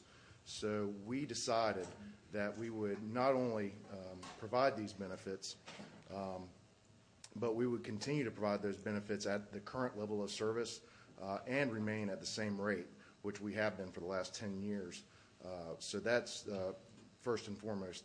The second position I'd like to take on this is that while um, our competitors are going to come up here and speak and talk about um, how their plan is similar, I can assure you that the plans, while at 995 their price point looks appealing, it does shift the burden of cost mainly to the employee when they do hire an attorney for representation under that plan. Um, with that being said, um, I just want uh, for the uh, commission to understand that and that uh, we definitely stand beside having it go back out to bid, and we look forward to the opportunity to rebidding the, um, the contract. Okay, thank you. Thank you. Mark Stempler? Let me reset this thing, though. Oops. Good afternoon, Mark Stempler on behalf of uh, U.S. Legal. Uh, as the county pointed out in its memo that's attached as Exhibit 8 to uh, the packet that you got, the scoring criteria regarding current plan benefits was improperly omitted. Now, as a result, this evaluation was apples to oranges and not apples to apples as the county intended. Uh, and this underscores why the current proposals should be thrown out and why the RFP should be resolicited. The RFP is clear that the selected proposer shall, at a minimum, duplicate the current prepaid legal benefits. Preferred's legal plan does not do that. It fails to do so in about two dozen ways, and it fails to meet more than half of the RFP criteria. In short, if an attorney is needed to actually represent a county employee, Um, the employee pays all of that cost under Preferred's plan. Under the current plan, many hours of actual legal representation are covered. Preferred's plan does not do that. And this is important because it's one of the main reasons why this process should get a do-over. Because Preferred's plan does not duplicate the current plan benefits, it can offer a lower upfront monthly premium, but it's artificial. Under the RFP's formula to evaluate price, the lowest price proposal got a maximum of uh, 20 points in the scoring. Everyone else gets less. But by not complying with the RFP, Preferred Legal was able to submit a low upfront plan cost uh, and manipulate the price scoring system. In contrast, U.S. Legal's proposal complied with the current benefits, uh, complied with the RFP requirements, and it was punished in the scoring evaluation. Uh, the price evaluation formula doesn't work unless there is an apples to apples comparison. And you get that by meeting the current uh, minimum criteria under the RFP, which is to duplicate the current prepaid legal benefits. The difference in the overall price between the first ranked and the second ranked proposer um, was greater than the difference that was uh, awarded to them in the scoring. So, by virtue of this scoring criteria, that's how preferred legal is number one. Uh, if we were to look at it just based solely on the merits, U.S. legal was actually the, um, the higher ranked proposer. Um, we anticipate that based on uh, Preferred Legal's latest correspondence to the county, that they're going to argue that, that hearing this issue now in this way is improper under Section 21.84 of the Code. That is not the case. We are not at that stage yet. This was just a proposed recommendation of ranking, not a final recommendation of ranking. Uh, and for these reasons, we support purchasing's and human resources recommendation that these motions be granted. Thank you. Thank you. Bernie Friedman. Thank you very much. Bernie Friedman with Becker Poliakoff representing U.S. Legal. First of all, I want to thank uh, Brenda Billingsley of Purchasing, Finance, and Administration, Mr. Tablick, and uh, Kevin, and Ms. Morrison. We support rejection of all bids for the following five reasons. First of all, the RFP had a mandate. It said you shall, you shall. It didn't say you may. It didn't say that maybe you do this and maybe you do that. The RFP said that you shall match the existing plan design. U.S. Legal did that. The other team did not do that and benefited by not doing that by getting the points on pricing. Second of all, the county was well within its rights to have a plan designed. The county knows what's in the best interest of its employees. The county does this on all the other insurance RFPs out there. The county does this on the janitorial RFP that we just had. It had all the criteria that you must do. So it's replete all throughout the county purchasing that you will see RFPs where you must do something. And the reason why they do that is one, because it's in the best interest of their employees, and two, because you want an apples to apples comparison.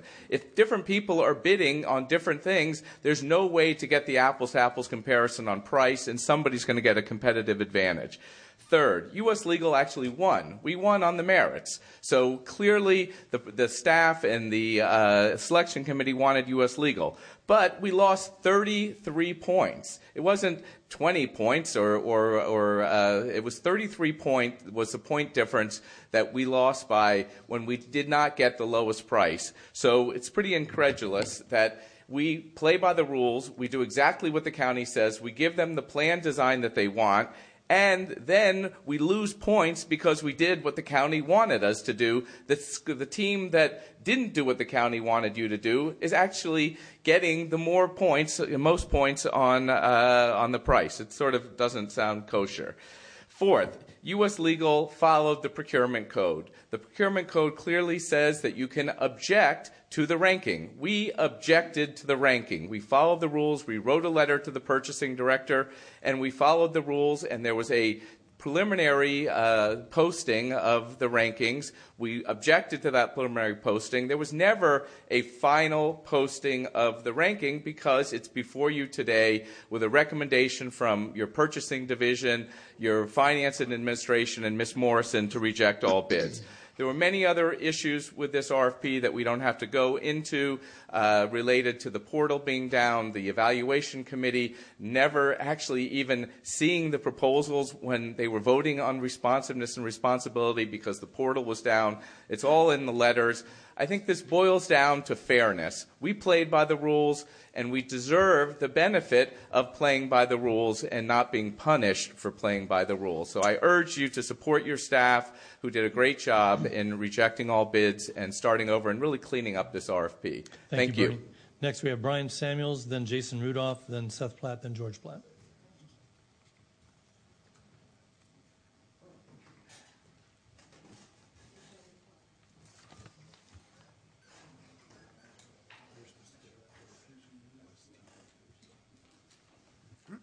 Good afternoon. My name is Brian Samuels, and I'm one of the owners of Preferred Legal Plan. I'd also like to mention that my father, Don Samuels, was a loyal uh, participant in local politics here back in the 80s and 90s, served on the Broward County School Board for many years. I am a lifelong Broward County resident. I continue to raise my family and operate my business here in Broward County. I want to say it's an honor to appear before the mayor, vice mayor, and commissioners today. But I'll be honest in saying that I'm not sure exactly why we're here. We submitted a response to the RFP process in good faith. We presented to the evaluation committee all of the unique aspects of our plan, and we clearly won the bid.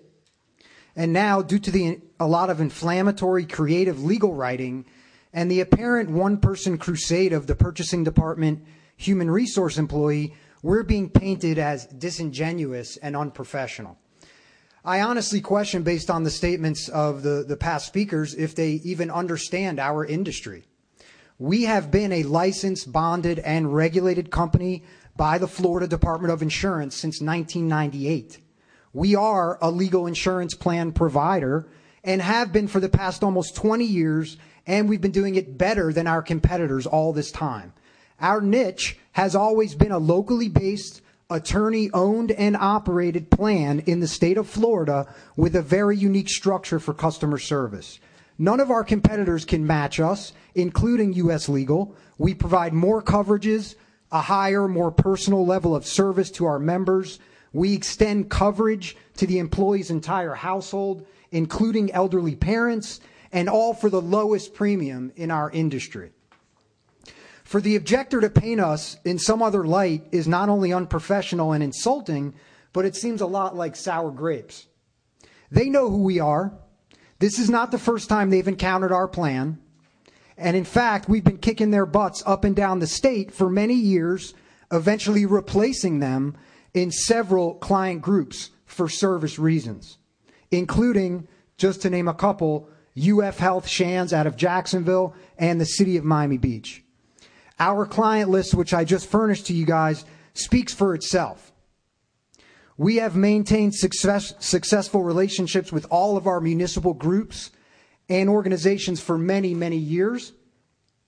Again, we entered this process in good faith for a chance to assist the hardworking county employees.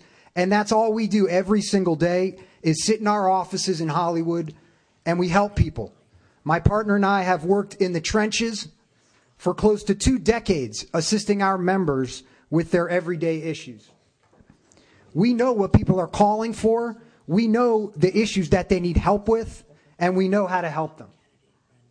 It would be truly unfortunate for the county employees if they don't have an opportunity to work with us and see the services that we provide, all the while saving over 40% on the premium in their paychecks.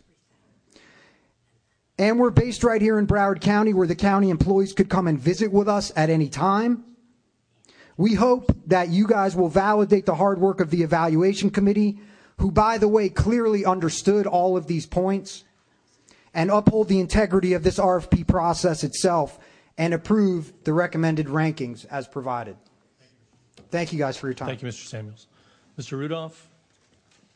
Thank you, Mayor, Vice Mayor, Commissioners. My name is Jason Rudolph. My partner and I have lived in Broward County for over 95 years. We are your sons. We grew up at, went to Stirling Elementary, Hollywood Hills High School, and we came back to deliver the plan to the employees. We've been doing this for 20 years. I'm upset. I definitely am. Why am I upset? Because we won fair and square. The evaluation committee went through the plan design item by item and we each had opportunities to have q&a with the evaluation committee. They knew exactly how each plan worked. No two plans are going to be the same in our industry and they know that.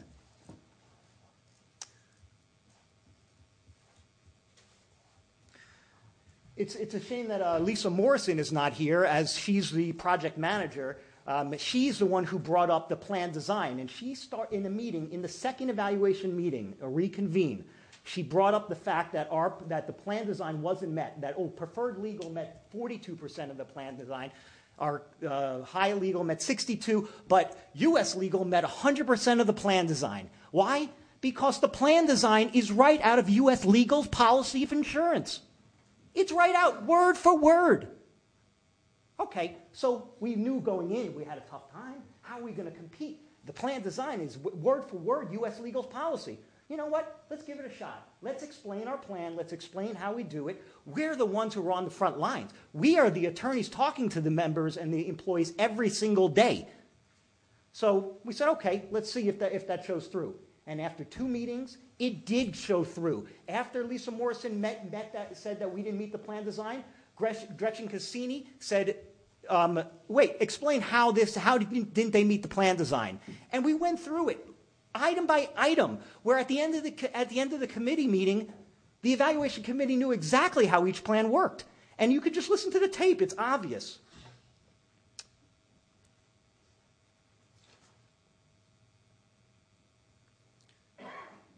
It's, excuse me?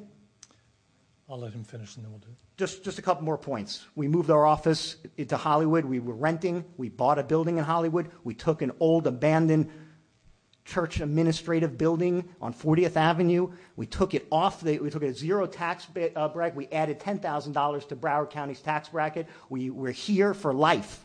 We're lifers in Broward County. Um, the fact is, is that in 2016, U.S. Legal lost 39% of its, of its Florida members. 39% of its Florida members. I know why they're fighting. But this, we won this. We won it fair and square. I'm asking you to do, do a, a, verbal motion to approve this, the uh, evaluation committee's recommendations. And at this point, we have more members in Florida than U.S. legal 3,000 more. Thank you. Thank you, Mr. Rudolph. Next, we have Seth Platt and then followed by George Platt. After 1 o'clock. And what, could I entertain a motion to extend the meeting? Yeah, motion to For 15 minutes? 15 minutes, yeah. For 15 minutes. We have a second. All those in favor? Aye. Any opposed? That passes. I'll make it quick. Okay. Uh, the selection committee for this procurement consisted of Gretchen Cassini, Assistant County Administrator, Kim Campbell, Director of Human Services Department, and Mary McDonald, Acting Director of Human Resources Division. I mean, there couldn't be a more qualified EC to evaluate proposals for this solicitation. And this EC should be lauded for delving in significant depth into each of the proposals uh, to the county through extensive Q&A. The project manager, Lisa Morrison, interjected on the comparison of current services provided by each firm at the evaluation committee, which is the substance of the justification for canceling this procurement. The EC rejected her proposition that companies must mirror U.S. legal's plan. And they indicated they thought Preferred Legal provided more services in many ways. Afterward, each firm was specifically asked questions by the EC relative to the specific services provided. The qualified EC was able to evaluate the firms based on the differentiation of their business models and deem Preferred Legal as the best value proposition for the employees of Broward County. No two business models are exactly the same, and that is why precisely why RFPs exist and are used to evaluate firms based on their strengths and their weaknesses. The project manager in her memo to purchasing asked to cancel the procurement and has indicated that any reiteration of this solicitation will compare proposals proposers against the model provided by the current incumbent provider. This will effectively grant the incumbent with a high score when comparing benefits and penalizing other firms which use different business models and which might not provide value in areas not currently provided by the incumbent. There is no merit to this distorted means of evaluating companies. The fact that the EC understood the difference of the value propositions of each of these firms and found Preferred Legal to be the best plan for the employees of Broward County. Preferred Legal competes against U.S. Legal all over the state and beats them many times based on the value proposition to its members and its customers. So to infer that one business model is preferable is a terrible message to the business community a bad, pub, bad public policy and undermines the public perception of the integrity of the county's procurement process. I would also add that I made several public records requests uh, in response to this procurement.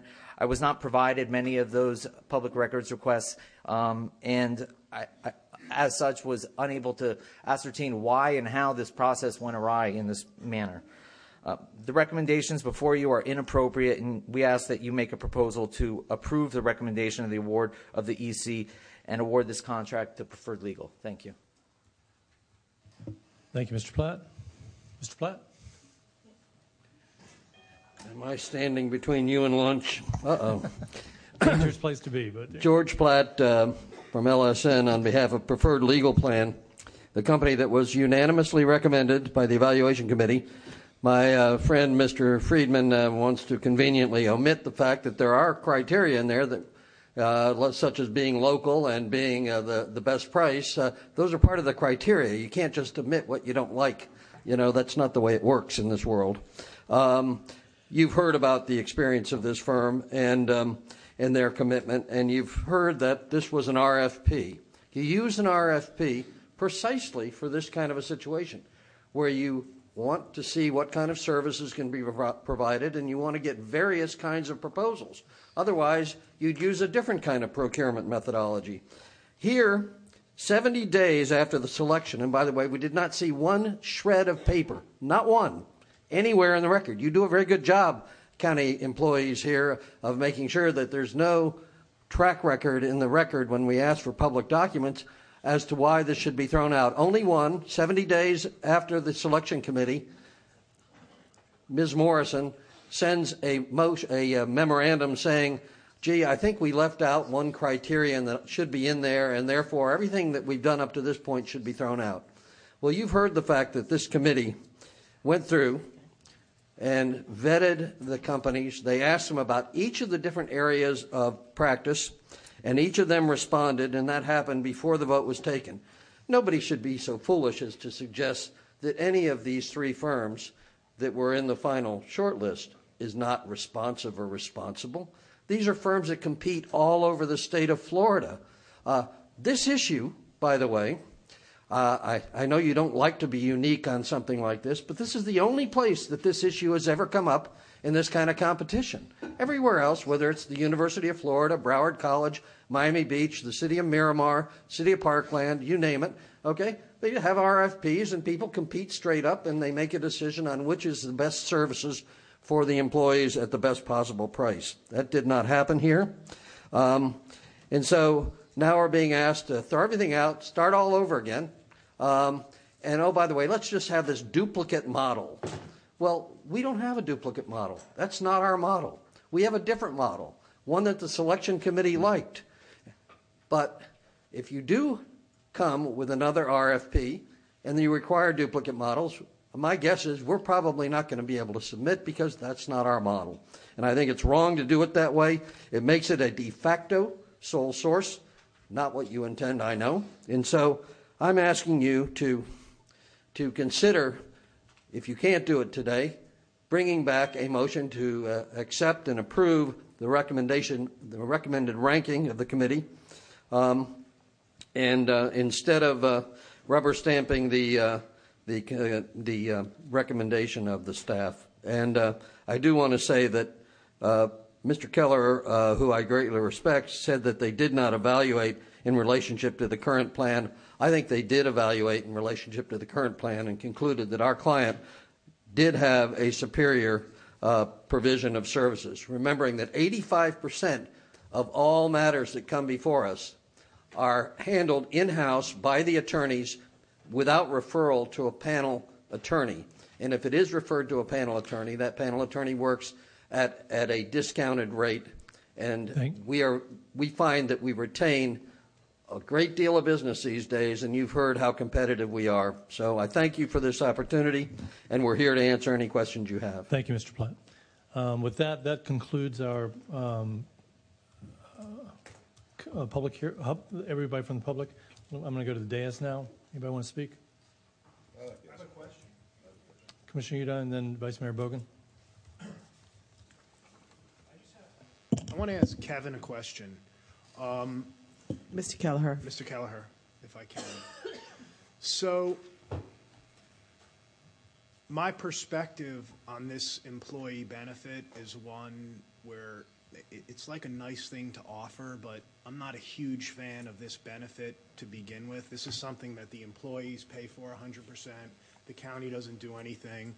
And I, I understand what it is. It's pretty much a mechanism of allowing them to market to our employees. That's really all this is, in, my opinion. And my question is, on the on the health insurance plans that we have, which I consider to be a much more higher level of benefit, a benefit where we pay for part and, and, and it is what it is. When we were changing the plan this last go round, when we were going to add another type of plan, we had a workshop on the item and you came in and you said, we want to bring you this new skinny type of plan and these are some of the benefits and these are some of the costs and it's different and there's a different mechanism that you would, you would choose from. I'm curious because when I look at this RFP, and I know we voted on it before to put it out, but why why is that not brought to us to say kind of what the evaluation committee did? Is there a different model, or is this the only model that we want to offer to our employees? If I could start, first is with, health, as you said, it, it has a higher degree of uh, importance, particularly since the county does pay for it. Agree So- 100% with that. So in that regard, but even when we got to, you know, and with that, the, the, uh, the narrow network is just an attempt to stay ahead of the curve of the changes that are happening in the healthcare industry. Uh, so we do propose that, so we vet that out um, with, with the board intensely. But even when we've gone out to bid in the past for health insurance, we've always started at what we currently have. We always talk about disruption as being part of, of the analysis. So we always make sure that we have the baseline. So if, so we're not getting a reduction in benefit here.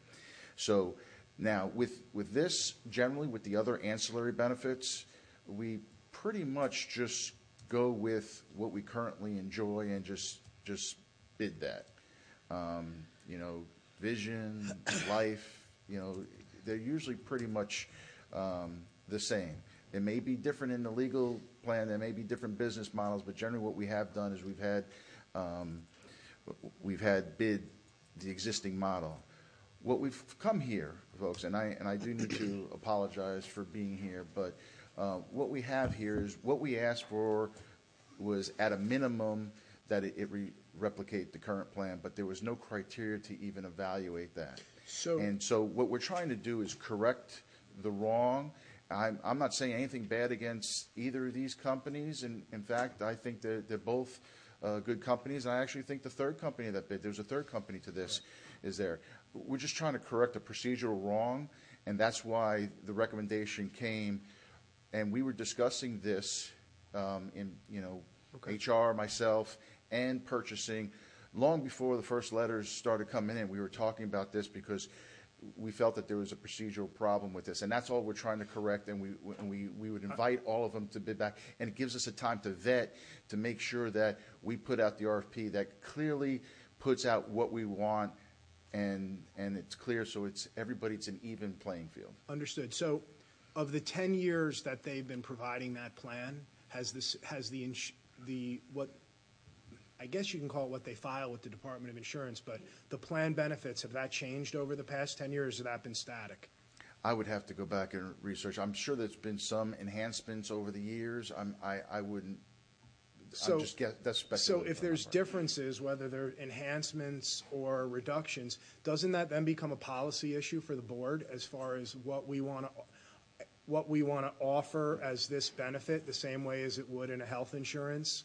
I mean, if you're just taking, and I'm not saying that you are doing this, but it would be the easier way to do it. If you're just taking the latest plan that you have, cutting and pasting that from the submission of the Department of Insurance and saying, this is what we want you to bid, then aren't, aren't then staff making the policy decision of what benefit needs to be provided as opposed to when we had the workshop on the skinny plan with the health insurances? Because that's not the same level, that's a lower level of benefits than the other plans are, but you, you, we, we decided as a policy, we wanted to make that available at a cheaper cost to our employees. I just don't know the answer to that when I, when I read through, you know, the backup.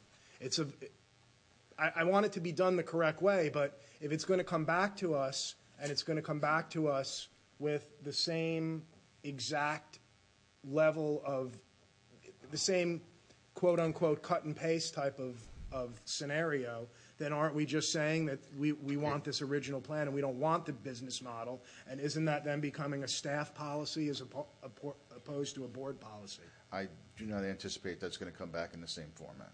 So when you rebid this out, when we get the new RFP, it's not going to be the same? It will be clear as to. The what- type of benefits? Type of benefits. How are you going to And- get to and- that? How are you going to get to that? Right, and that's, and that's something that we could, when we put forth to the, to the board here, we could specify what the baseline benefits should be, so the board can make the determination as to whether you agree with those are the baseline benefits that you want for this. Again, this is a voluntary benefit. Got it. Vice Mayor Bogen. Uh, Mr. Kelleher. You finished, right? Oh, don't go away. Thank you. Real quickly, you said to, you just said that you wanted to correct a procedural wrong.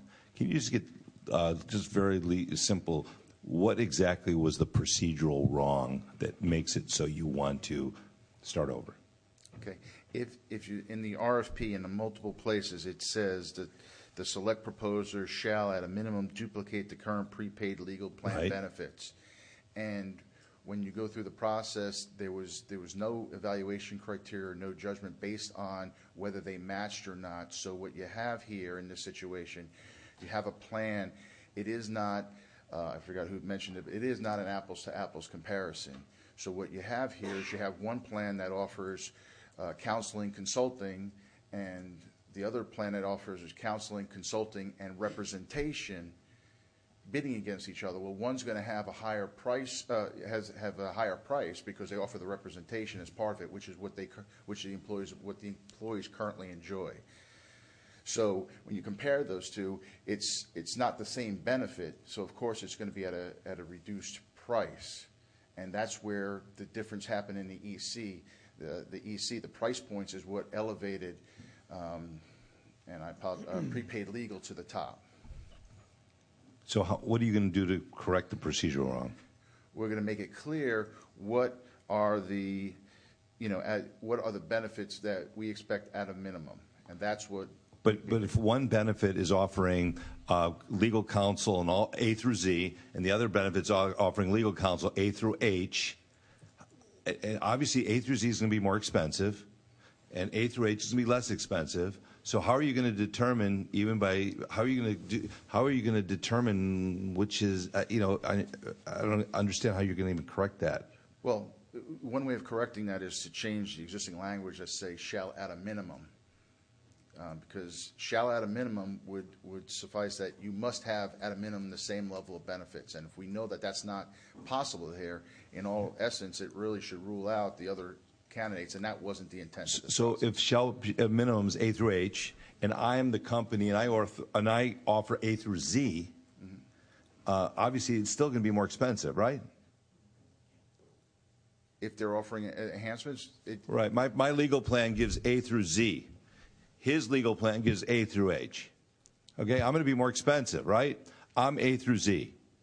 You said minimum A through H, right? A through H is the minimum legal plan. But that's not what happened here. We have the plan that's, at- and I'm just using this, using your terminology here. Our plan currently has A through Z. Okay, so that's the minimum. And then we had a bid for A through H and at a reduced price. And that threw the whole process, you know, skewed the whole process. Would it be possible? Would it be feasible to offer, since you know um, people want legal services based on their needs? Would it be possible where both of them have the opportunity to be presented to our, you know, where we say, hey, here's one A through H, here's one A through Z. If you want the A through Z, it's X. If you want the A through H, it's, it's Y. And let the let the employees decide which one they want.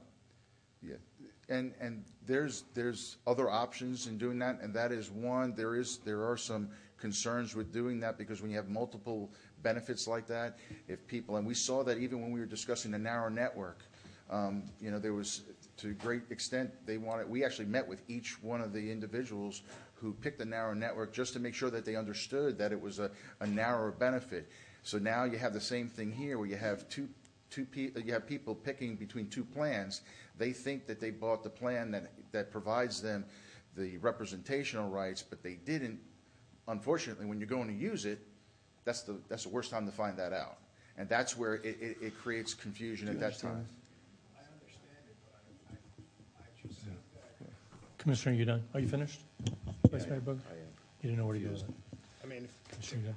I understand because I think the evaluation committee did what you were talking about. They looked at an A through H plan and they looked at an A through Z plan and they thought that a plan, they, they weighed it out as to what they thought was a better benefit to the employees. Now, what you're saying is they couldn't do that because it violated the, outline of what the RFP was. And I, and I understand that there was that error there.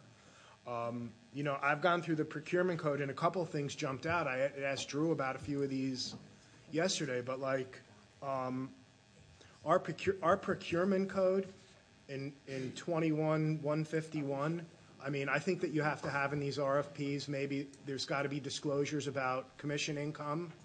Um, I know your, your, your office looked at that. I, I think it's close. I think your office is probably right that you don't have to include that in the RFP. And 2117 says our procurement code doesn't even apply for legal services, but again, that's just for legal services that we're purchasing. So this is such a, this is, I, I- I mean, to me, I, I understand exactly what went down here. Um, You know, both of these plans are fine. Both of these plans would do the trick for our employees. I think both of these plans are probably more than our employees would ever really need in the real world. Because like, I, I guarantee you that of, of the people sitting up here, probably nobody has the legal attached. You do? I do, and it's great. Wow, I'm amazed. I would have lost that bet. You would have lost that bet. I bet. would have lost that bet. Um, Are you finished? Yeah. Okay, I'll, I'll speak to this. I, I do have that, the plan. It works very well. Um, I've used it on a number of things, but I think everybody who, who decides they're going to get this plan, probably in their head, already have an idea of what things they want to work on, like whether it's a will or it's this. And, you know, I'm thinking, okay, I, want, I can get it done this way. I should have used it on my traffic ticket, but. So that's a good Um, point. that- which I wait, didn't expect. That's a good point. Did you, but you have to pay for your, tra- I found out that out, that if you get a traffic ticket under this plan, you still have to pay the lawyer. Whereas if you get. Well, a I tra- never found that out. I, Okay, I, I didn't well, get you that wouldn't far. a with- ticket yeah, I 'cause blew you're- it on that one. You're a courteous driver, but No, no, obviously I'm not. but um, the one thing I, the, yeah, right, exactly. The one, the one, yeah, the one thing I'm I'm a little concerned with on this, and and I'll get to you in just a second, is I don't I don't think it's a good idea for RFPs to be written um, with a source in mind. And I do, I think we have to be, and I I know it's not with, but if you say exactly what this is, what, what, if it's already one um, set of criteria, and you, and you write a, an RFP around that, you don't want to do that. That's not the way RFPs should be written. I've, I've seen people get in real trouble for that. I've seen, you know, and I don't want to see that happen.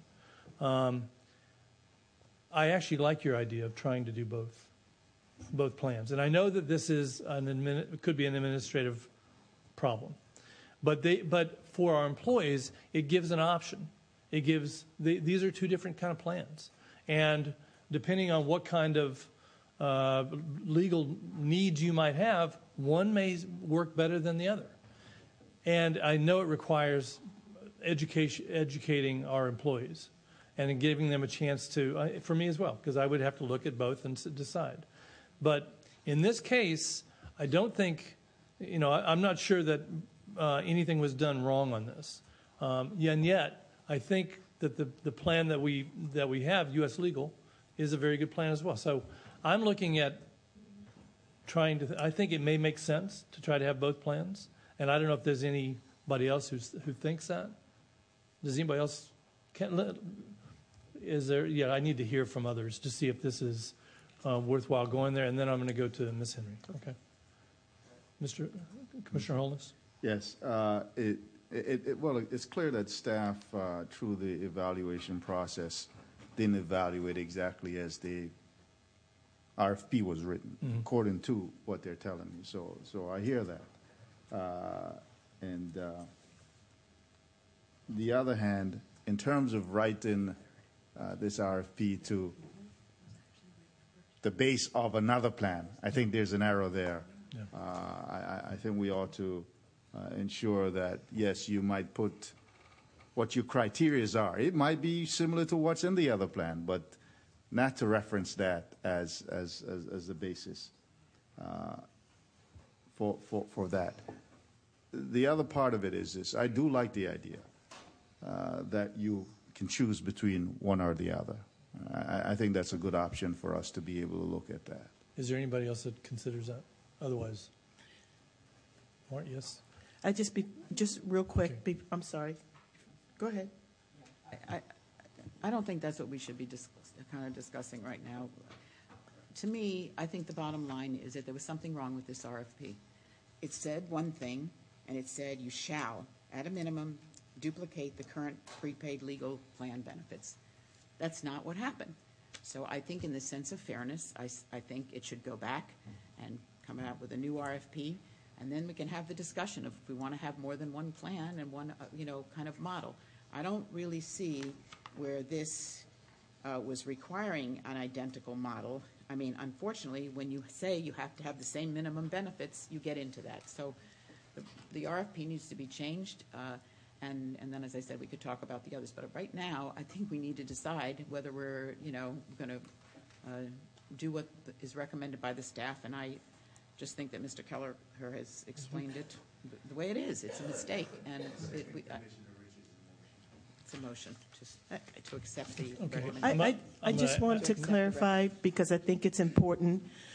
There are three uh, respondents. If you pull out price, if you pull out price, you may have a different configuration. So you were, you were asking the question, you were, I mean, the, his response was a little confusing. If you, if you didn't look, if you didn't look at price, which made it, it skewed it a bit, the outcome may have been different. And, and now that you have these three, these three bidders and you're starting to look at different elements of it, you know, I think we should try to, I- would want to know what the what the ranking would end up being if you start to pull out price or you pull out any element of it. It's it's it's because it's flawed. We may, in trying to correct it, may be creating another set of problems, and I and I think that's what I'm, the concern. That's, that's what's making it so difficult. Yeah. Um, We do have a motion on the floor with a second. And the motion, would you like to clarify your motion? The motion is to accept the recommendation uh, of our staff to uh, re, um, to, to, to put the, yeah, to move 58, as it said here. Yeah, it's right there. To put it out for RFP again. Yeah, can we have staff expedite, I, I'm, also- I'll support it, but can we have staff expedite? the- Yeah, right. We, we Do can we- have. Do we want, let me, before it does, before the, you were talking about, normally when we have benefits, we have a chance to talk about it and discuss whether or not we want, what, what our possibilities are here. We didn't do that in this case. And I'm wondering if that's something where you want to, I was, I was going to bring it up when they bring the RFP bring back it for back. us, because they're going to bring it, then we can have that conversation. okay. That, that, that was going to be my, if, uh, uh, the tag on to, to, to my comment.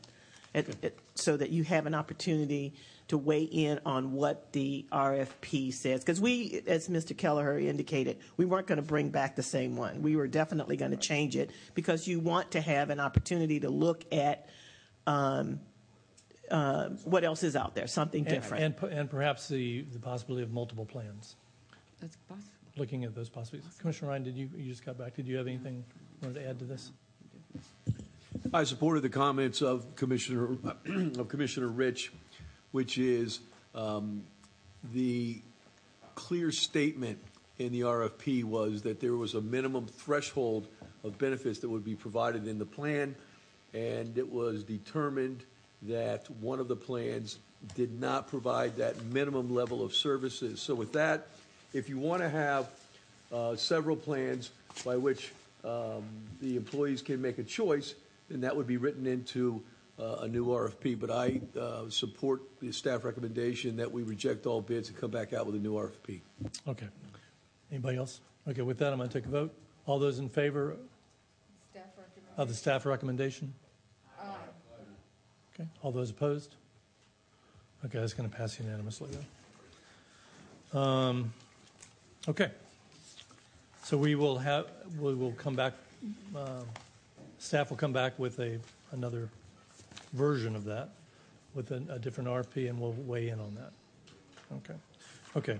Do we need to extend the time again? No. Okay. Well, we, well, we still have a couple more things we have to do. Yeah. The- These will be real quick. Uh, We're going to go to 61, 62, 63, and 64. These are four nominations for the, at- three, no, two, isn't it supposed to be two at-large positions? Uh, There's two at-large positions. There's Ma- Mayor? Yeah, explain, there- if you could explain this real quick. Y- Yes, there, there are four nominations for two at-large positions. The, the third Oh, and the third was already non-categorical taken. one was already filled, and I, as Correct. part of item six. Okay, and we need ballots for this, I believe? They're, Okay. they're coming. And, and Mayor, might I, um, to expedite while the board is going through its uh, ranking, if you would like for Mr. Walton to respond to um, Vice Mayor Bogen's um, item, um, we could do that. We, um, Yes. that way, Perfect, good idea. moving along. So while, while we're voting, we're going to go, we're going to lay that on the table and go to item number 68. Mayor, um, Yes. I'd ask to be shown as a co-sponsor for items 49 and 51. Yes, I'm sorry, yes. Okay. Minute Secretary, I just wanted to make sure I was shown as a co-sponsor. Thank you. Mr. Walton. Good afternoon, Mr. Mayor. Um, In response to Commissioner Bogen's question of, of last, uh, on the agenda item, whether or not the complaint or c- comment telephone number is posted inside the vehicle, the answer is yes. It's posted inside of every vehicle. Um, I'm sorry, I didn't hear you. What's posted inside? Can you speak a little louder? Your question was if a, if a rider had a concern or a complaint. Right. Is the telephone number for, can they call a number, would the number be posted inside the vehicle? Is there a telephone number for complaints, concerns posted inside of every vehicle? And the answer is yes. There is, there is a, a placard that is at, uh, now, I'll get you a copy of this if you want it. But it does have, um, the call center telephone number. Where, where's that placard located? Inside the vehicle. Okay, thank you. Is it on the back of the front seat? So it's like attached to a window, one of the windows? Right, yes, on the side, in the front. Also, um, there's two things that we did in terms of, trying to address the, call problems that we discussed last week. Um, I'm happy to report that on the call center side, after you approved the amendment, the call, um, the wait time has been reduced by 68%. What our, vendor did was require eight hours of overtime per, per employee, and it brought the, uh, the average wait time of call down significantly. What they've also done is they have, uh, for the last week, hired 16 new call takers, and they will be permanent employees starting next week. Additionally, we took a look at our own call center, uh, the 8400 number that you have listed there. And we we simplified the calling tree so that those who call for the paratransit number will get just a paratransit message. We're also working to continue to simplify that. Um, what we want to do is we've got, we work with a number of focus groups at, at Transit, and we're going to bring in some of our paratransit users and develop a focus group to make sure that once we finalize this new calling tree for the internal number at BCT, that it'll be something that'll be easy for them to negotiate. Commissioner, uh, Vice Mayor Bogen. First of all, Chris, thank you very much. Second, um, when you say reduced call time, wait time, 64% or something, like that, uh, so how many minutes does that actually come out to as a wait time? Okay, and it, it, of course, it varies by the day. Of course. It varies by the hour. Of course. But the average wait time over, over, before you approved the amendment was about seven minutes, just the average. Uh, some were answered as, as low as, you know, 30 seconds, some as high as 30 minutes. So the average is about seven minutes. It is now down to about 2.2 minutes, the average. Great, thank you so much. Okay. We did have a, Yeah. is Seth Platt still in the audience? At a, for public speak? Okay, okay, okay. Um, You want to make, a- th- that was just a motion to discuss, right? Yeah. Okay. All right, so we're going to go back. Do we have tallies on that yet? Not quite. They're working on the tallies. Okay. Uh, So- While that's going on, I'm going to go ahead and go to the, I think that's our last uh, item, right? Okay. Yes. Okay, I'm going to go ahead and go to the mayor's report while we're doing this. A uh, couple things real quick. Uh, there was a very successful kickoff yesterday with regards to all the uh, uh, recycling. Uh, good group. Uh, they, they, they, I think they're off on the right direction. Uh, the five people that are in the working group were uh, agreed with the direction that the consultant was going. And now the clock is ticking. They have 180 days to finish. So looking forward to that. Uh, second, there is a, uh, we finally have an answer to that um, question of how much is that doggy in the window. Uh, if you want to get a, a dog or a cat for, uh, from the animal shelter, it is, the fees are waived through, through Christmas, I think. Uh, yes, so this is a good time to, to, to well, what, you don't want me to get you one? no doggy. Okay. And with that, I'm going to go on to start over here with Commissioner Holness. Yes, I, I want to thank you all for uh, allowing Broward County to be a co-sponsor for the United Negro College Fund's Governor Luncheon. Uh, on Friday, December 8th, I'm honored to once again chair, serve as co-chair uh, of, for the United Negro College Fund's Governor's Lunch at the Harbor Beach Marriott. And this year, the keynote speaker is Mayor Beam Furr. Looking forward to it. Who? Who's Look- Looking forward to it. This is my third year of co-chairing, and I'm proud to say, to date, we've raised over $150,000, ins- ensuring that students will go to and through college. For further information, Yeah. please contact Edith Pearson at 954 527 3315. That's 954 527 3315. Or Edith.Pearson, P E A R S O N, at uncf.org. John Camillo is actually our- our co-chair this year also. I want to thank all those who have supported United Negro College Fund's efforts over the years to ensure that we waste no minds. Uh, Additionally, something that I've been working on for a while, and uh, we still haven't gotten there yet, but hopefully we will get to a place where people who, uh, for whatever reason, are unable to pay, pay for a traffic ticket doesn't get arrested and put in jail.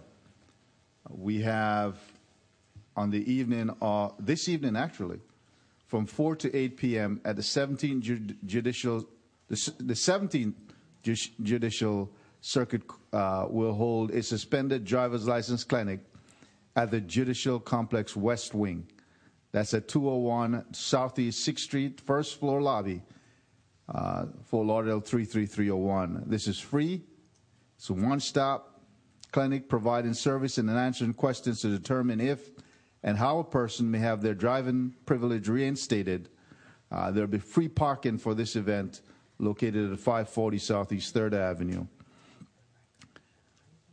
If you plan on attending, please bring picture, ID, and only citations issued in Broward County will be reviewed. So if you have a suspended driver's license, you want to make it over to the west wing of or judicial complex, uh, the courts 201 Southeast 6th Street, uh, first floor lobby, 4 to 8 p.m.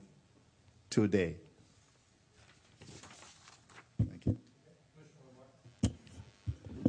Mayor. Uh, Commissioner Holness, just out of curiosity, when, when, because you've been involved, but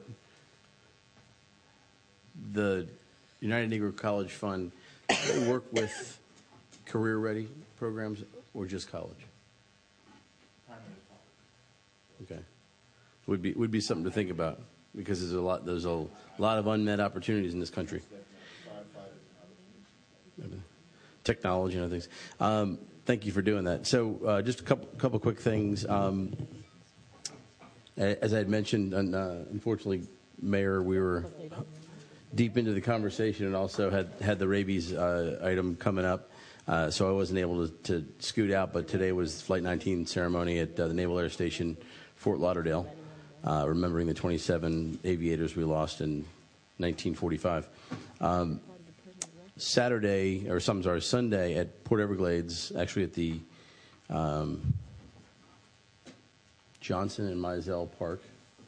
Um, we had the 76th anniversary of the uh, laying of a wreath in uh, Port Everglades from Pearl Harbor, uh, attacks on Pearl Harbor, and we were blessed to have a 101 year old survivor, Mr. Joe Iskovitz from Coconut Creek.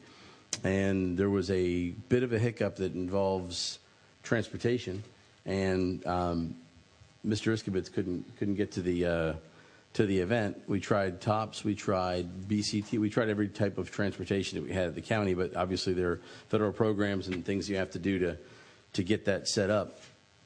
So uh, happened to be at the Port Everglades uh, Association luncheon and uh, asked our friend Mr. Camillo, and he was able to provide a wheelchair accessible uh, yellow cab. And on behalf of uh, Yellow Cab, uh, they took care of this veteran, so it was very nice.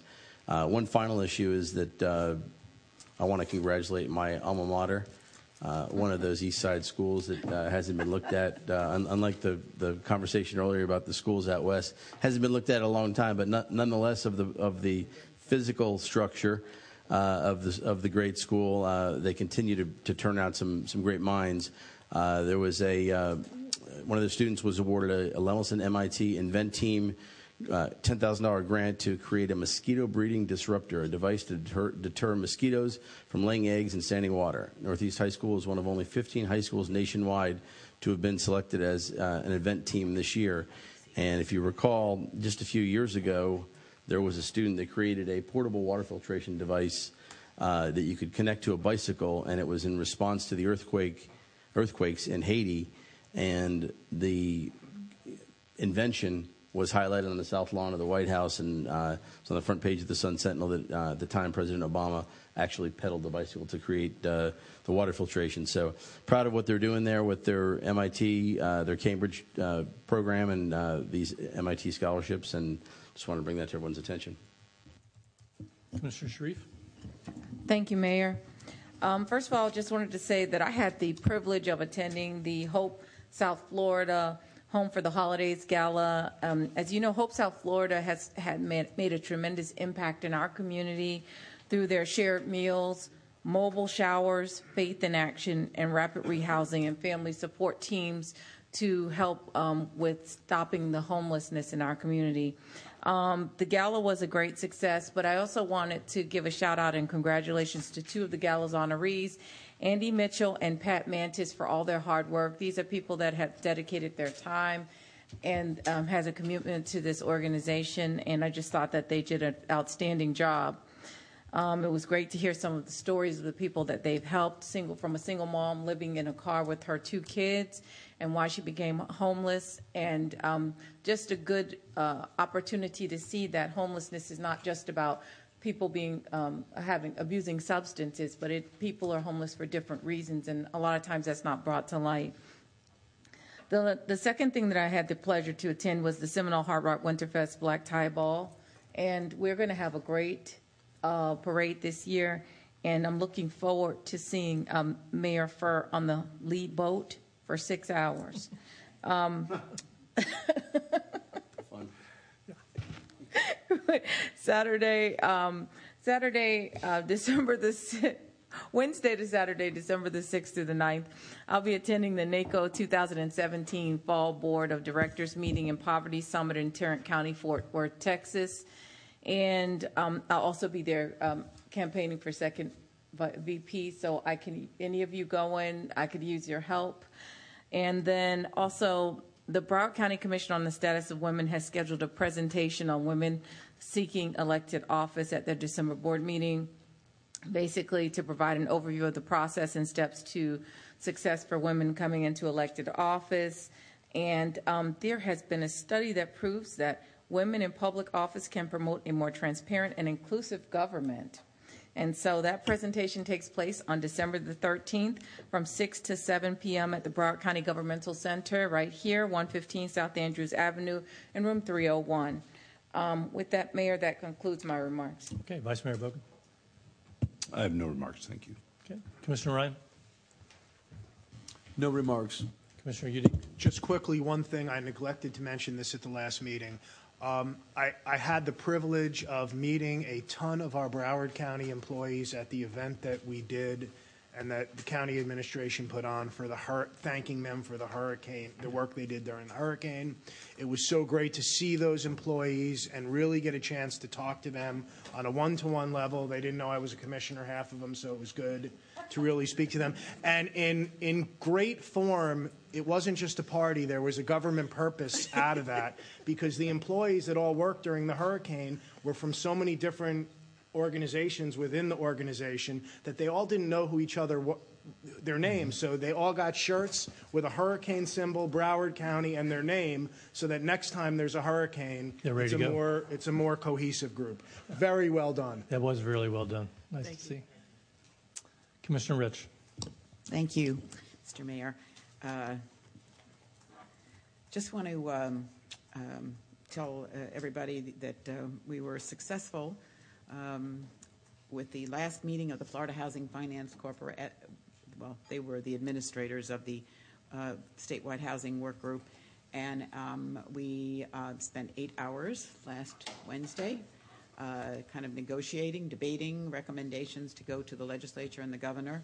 Um, and uh, I have to say that the initial, the initial um, indication was that uh, there were people who did not want to include full funding of Sadowski as, in my opinion, the number one uh, um, recommendation.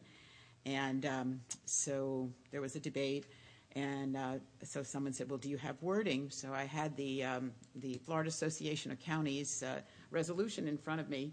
So I just read the first two sentences. So I'm very happy to say, and this is something that we all can work on. We can go up and lobby in Tallahassee. There are going to be people, just really tons of people up there this year uh, from all different kinds of agencies, from the business community, uh, advocating for full funding of Sadowski. So it, it says that the, um, that the Affordable Housing Work Group recommends that the legislature uh, appropriate all Sadowski state and local housing trust fund money solely for Florida's affordable housing programs. And I asked that it be number one. And when I got the draft this uh, just a couple of days ago, uh, the finding is uh, the number one.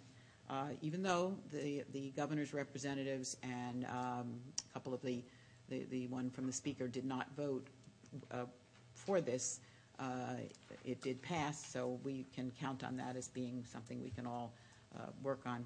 And I just do want to uh, mention that um, on um, uh, Thursday, the 7th, there's going to be, the Tower Club breakfast is going to be on homelessness.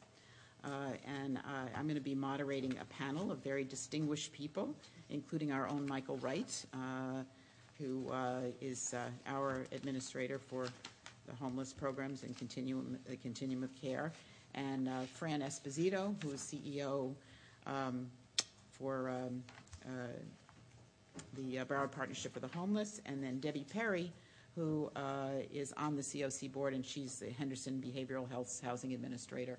So it all ties in again to the affordable housing issues.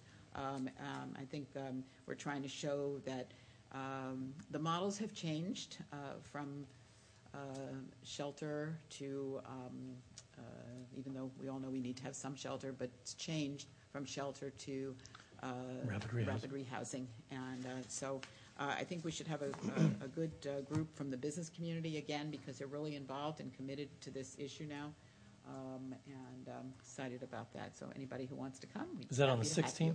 It's no, it's on the seventh. Uh, Oh, on the 7th. Seventh Thursday. Oh, this um, Thursday, at the okay. uh, Tower Club. Yeah. Okay. Do we have? Seven thirty in the morning. Okay, thank you. Do we have scores? Do we have the votes? Yes.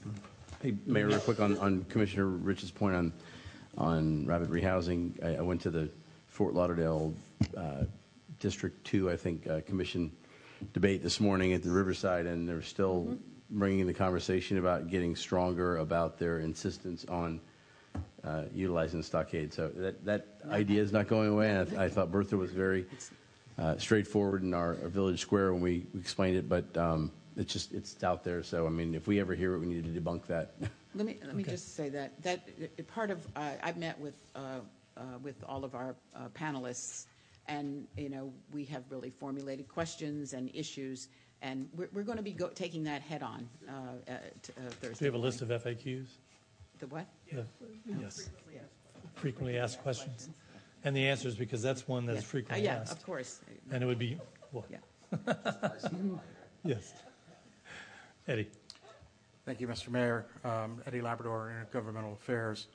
Um, And just before I begin, if I can just confirm with the county attorney that, uh, that I may read the results of the votes uh, based upon district numbers for our, um, for the top vote getters.